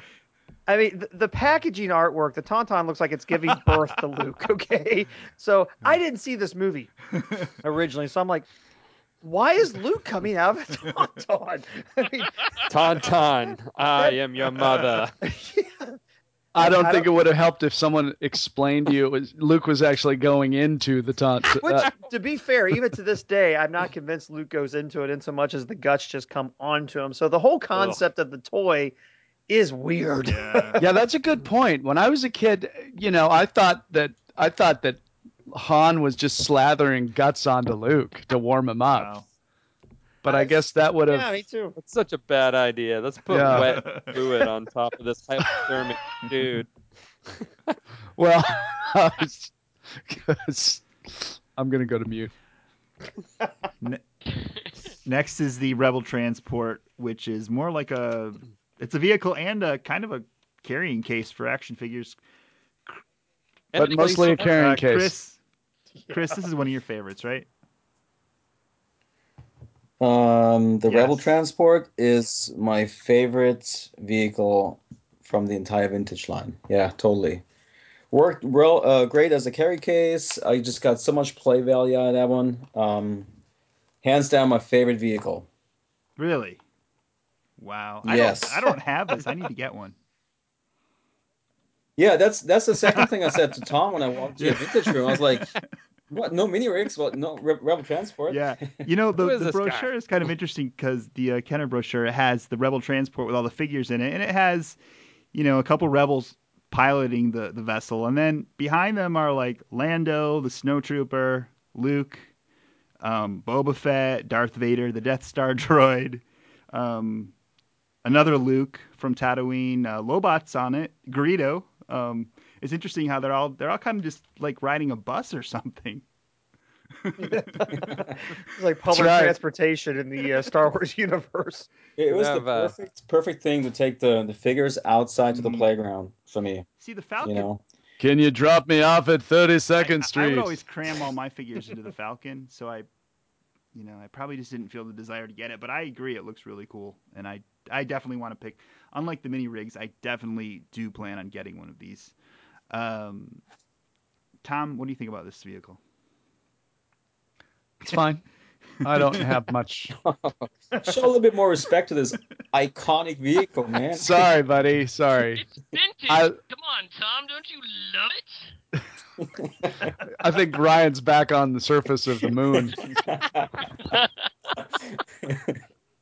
Where do you have that microphone? Are you just put it behind your head or what? It's supposed to be in front of your mouth, at a Ryan. tauntaun. It is. It's like right, right next to my mouth. Yeah, you're. Are you talking to us from within, with the inside of a tauntaun?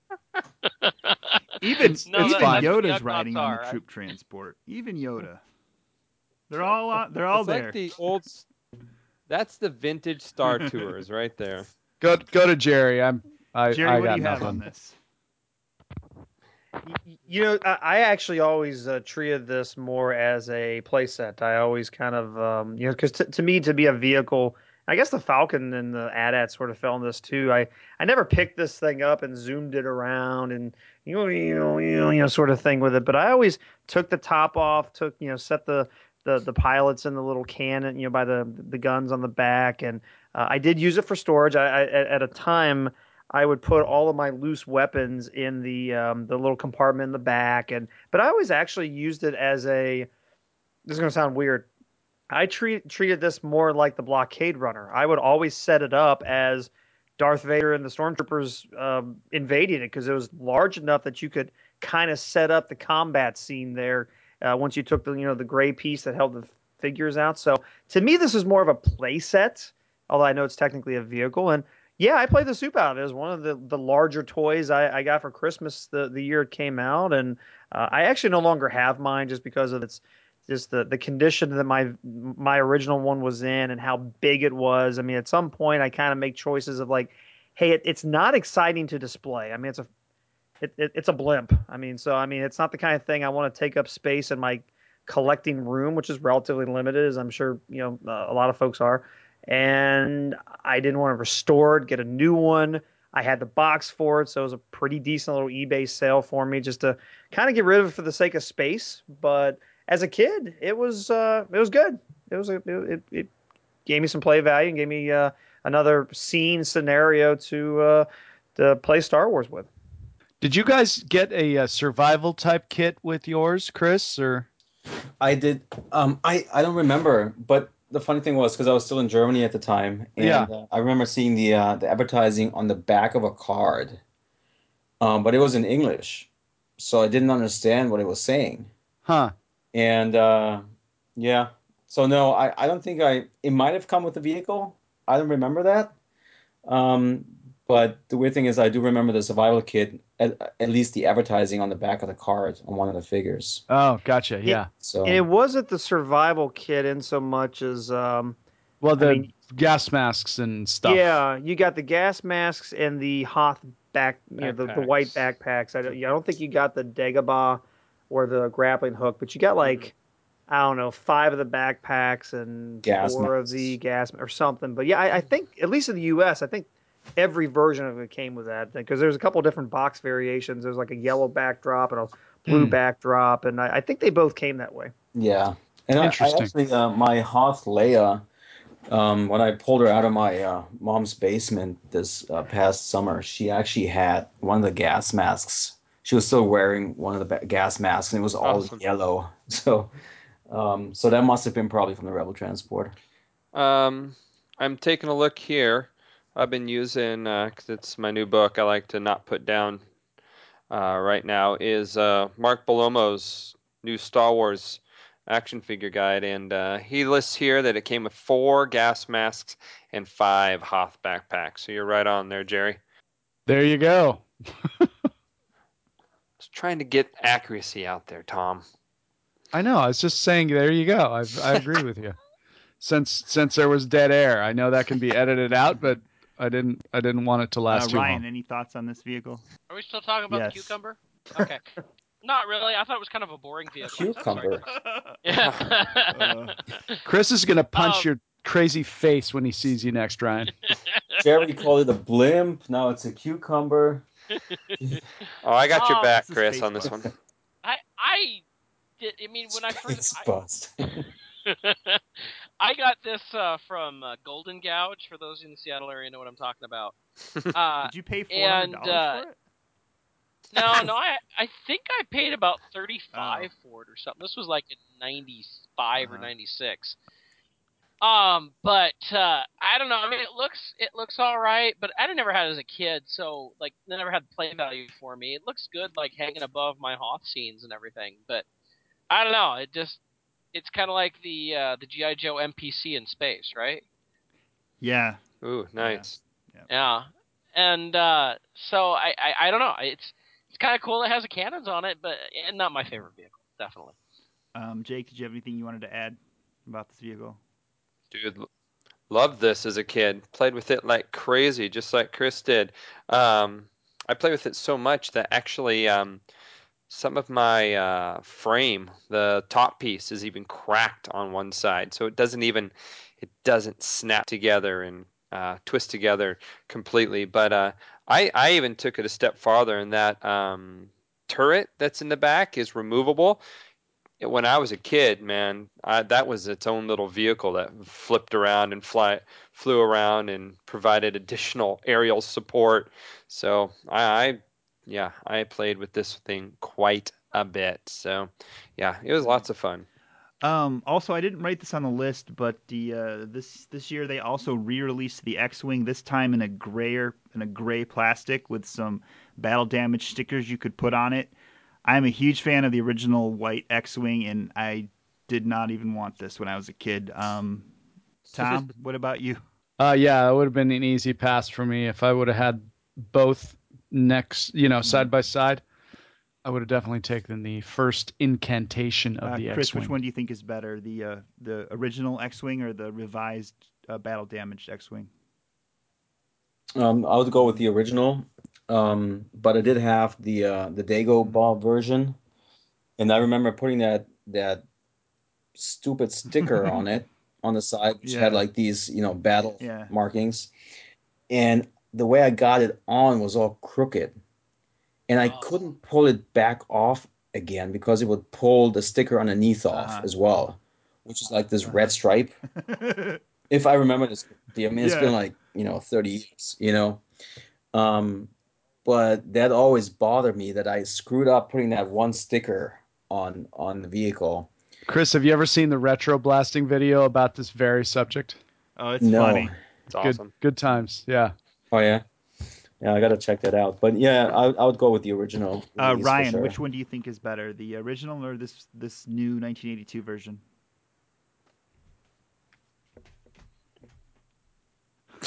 Go to commercial. I would have to to say commercial. that I like the gray version. Jerry, I'm Jerry, Ryan. which one? Which one do you would you pick? Which one do you think's better?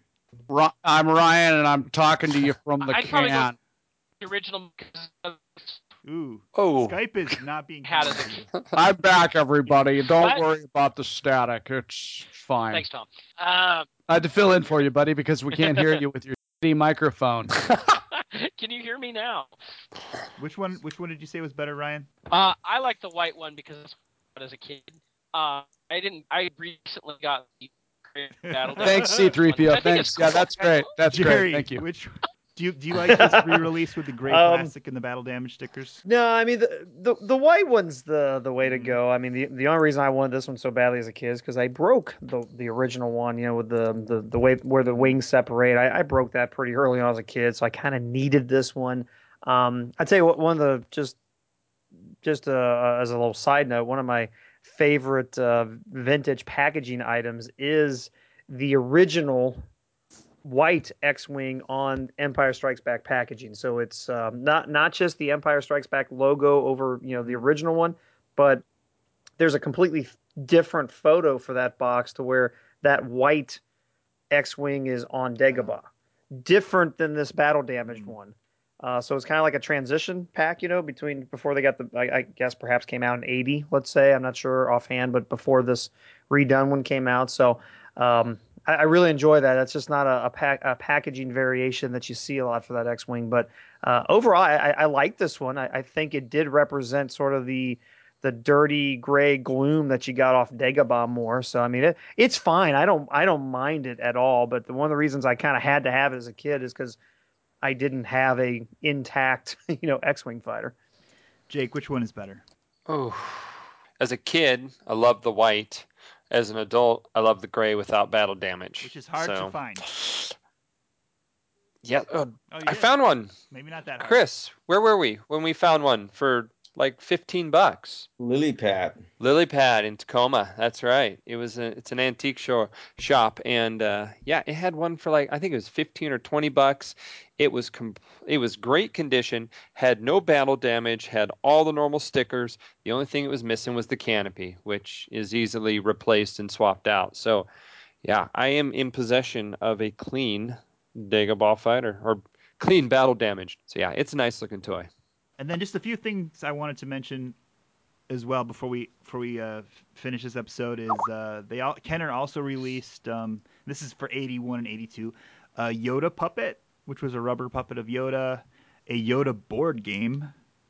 The Force lightsaber which was uh, a little better constructed than the previous lightsaber which was that blow up tube. This one was more hard plastic. It made a kind of a buzzing sound when you wave it around and the Yoda, the Jedi Master, ask Yoda any question. Um, I think this was like an eight. I think this was like a Yoda, like that was kind of designed like a one of those eight balls that you can ask questions to. Although I never had one, so I'm not certain. Um, Tom, did you have any of this stuff? I did not. No, Did you want any of unfortunately.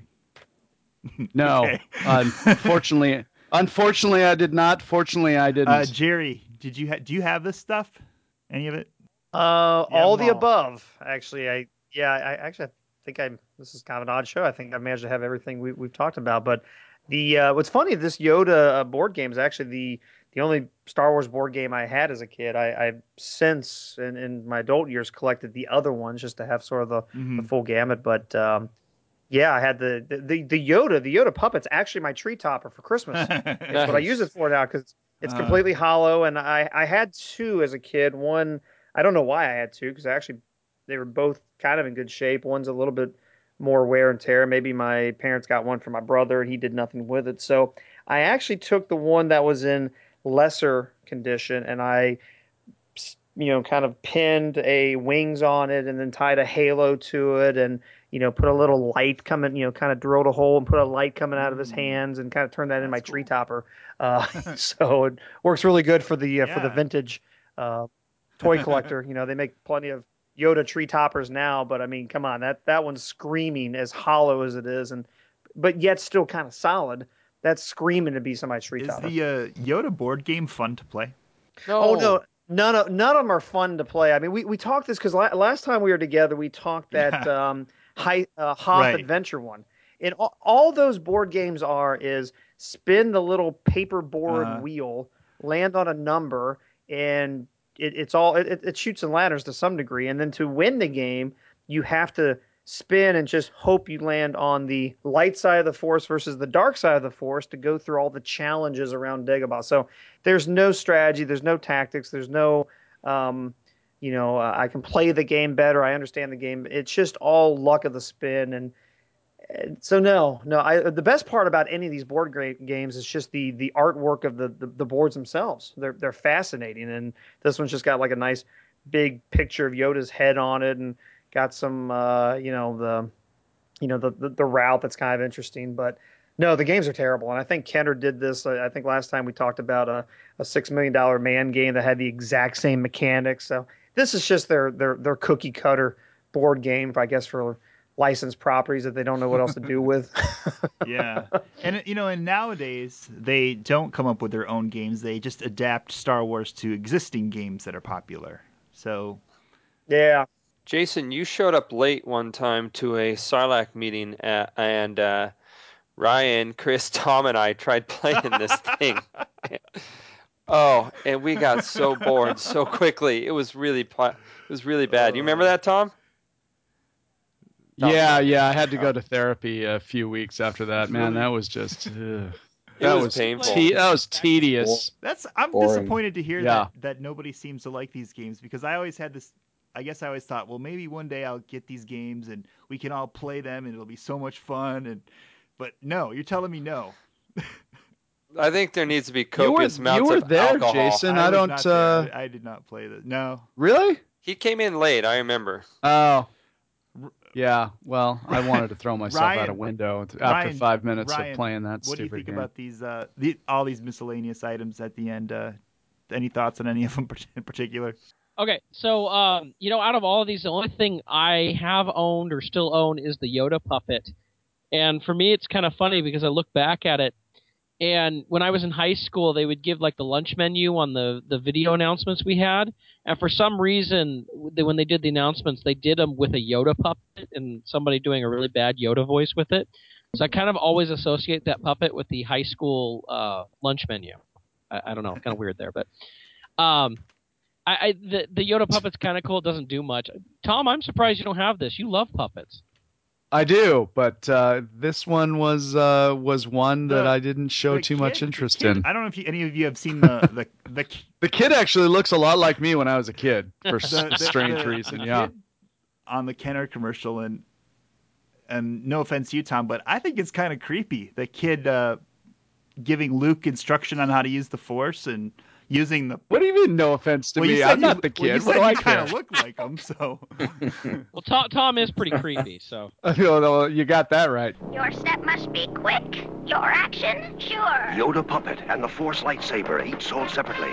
As you move your lightsaber, the sound of the Force moves with you. It can be a powerful friend. That is your first lesson. Learn it well. The Force is my lightsaber. The Force is in all things, even you, my young Jedi. The Force lightsaber and new Yoda puppet, each sold separately from Kenner Star Wars: The Empire Strikes Back collection. You know what else is creepy? That crappy microphone you bought too. Eh, shut Chris, do you have any of these? Uh, no, Ever? ever. Thanks for playing, Chris. All right, cool. Jake? Oh yeah, I have the uh, Yoda puppet, which I've acquired though as an adult. Didn't have it as a kid, and um, man, I had those uh, lightsabers for sure. Um, Gus Lopez has a prototype of a talking Yoda. Maybe uh, have you guys seen that at his house? And that was Mhm. what they were Yeah. going to use instead of the Yoda puppet, I think. And then they just is, is that right? Do you remember? Am I getting this right? I okay. can't remember the start. Gus Lopez, he's he's got a few right, things right. in I just- his. I know uh, he has that Yoda that I think you pull the string and it talks, and um, I don't know, maybe another. Yeah, You know I, I'm talking about? Yeah, I mean, I, I'm not I- crazy, right? Yeah, I've seen. No, I, I've seen that in maybe one of his Mhm. books or something, but I, I don't know if that was or, or the puppet we have that, that we ended up getting was I don't know maybe the cost optimized Mhm. version of the Mhm. talking one that Kenner just decided to go with. I mean, I don't know if it was you know one or the other, or if they just decide not to end up not Yeah. doing the other one. I don't know what the story Okay, is in well, that. Maybe we can ask him on another day, another show. Um, that uh, is going to wrap up uh, the toys for this show. Um, on, a, on a future show, we'll get into the micro collection and and uh, yes. and, and finish up the rest of the emp and finish up the rest of the Empire Strikes Back figures. I think we still have one more year of figures to go for Empire. I hope uh, the next run is better than that last crappy turdy run. Man. I think the, I think when the last wave that we did on those, that was probably our most boring show. Yeah, that was that was bad. Yeah, and I blame I definitely do blame uh, Lobot Yeah, for that well, one. We've got we've got Oh. Forlom and uh, Zuckuss coming up, so Boom! There it is. Oh wow, there you go. and pull apart C3PO. Sounds all right. delicious. um, I'd like to thank everybody. Uh, my co-host tonight from I Grew Up Star Wars.com, OT Curmudgeon Tom. Thank you. Bye for now. From Jedi Speaking of getting off the can, there, Tom. from JediBusiness.com, Chris B. See you guys next time, or talk to you guys next time. From from I guess. from uh, Venom's the Black Series Vintage Tomato. And he collects them all. A good friend Ryan, who's got a. glad I could make it. So, sorry I was a little your late there, but uh, yeah, glad I could make Sorry, it your on. mic, your mic sounds good. Oh, now. good. Okay, good. I'll stick with this one then. From from 4-LOM to Zuckuss.com, Jake. All right, and this is probably our last show for the year. Yeah. So happy holidays, all. Um, Oh yeah, happy holidays. We're- We're not going to do a year in review year show in before the end review of the year. Ooh. Oh, okay, okay. oh, oh. Yeah. Don't get too excited. Well, out of protest, Jake and I are not going to be on that show. Why do I not have to be on? I'll it? be on that show. Jake won't be on that show though, because he's mad. Well, we're just going to use your review from 2013, Tom. And Everything. Pretty awesome Did we review. do that? I don't know. and from Star Wars Action News, and now playing, and um, it's uh, and and, and formerly Um, Rebel Force Radio. Yeah, yeah, I can't claim that one probably anymore uh, as a previous show. You- Occasionally I'm on Marvelicious Yes, as you did- well, so I The uh, you do the Vintage Viewpoint, and uh, Yeah, yeah. So that's the main thing I do on Star Wars Action News, is the vintage viewpoint segments. Uh, so you know, come. I'm usually on there about uh, about five six times a year. So come on out, and listen. We're uh, out every other week with uh, uh, Arnie and Marjorie, of course, host that at swactionnews.com. and gee, I think that's it for Galaxy of Toys podcast. This is Jason. Good night, but not goodbye. Just one more round, friend. Then homeward bound, friend. Don't forget me in your dreams. Just one more song, friend. And then so long, friend. The nights get shorter, it seems. Just one more rhyme, friend. Yes, it's a crime, friend. But you know time, friend, time can fly. So it's good night, friend. Good night, but not goodbye.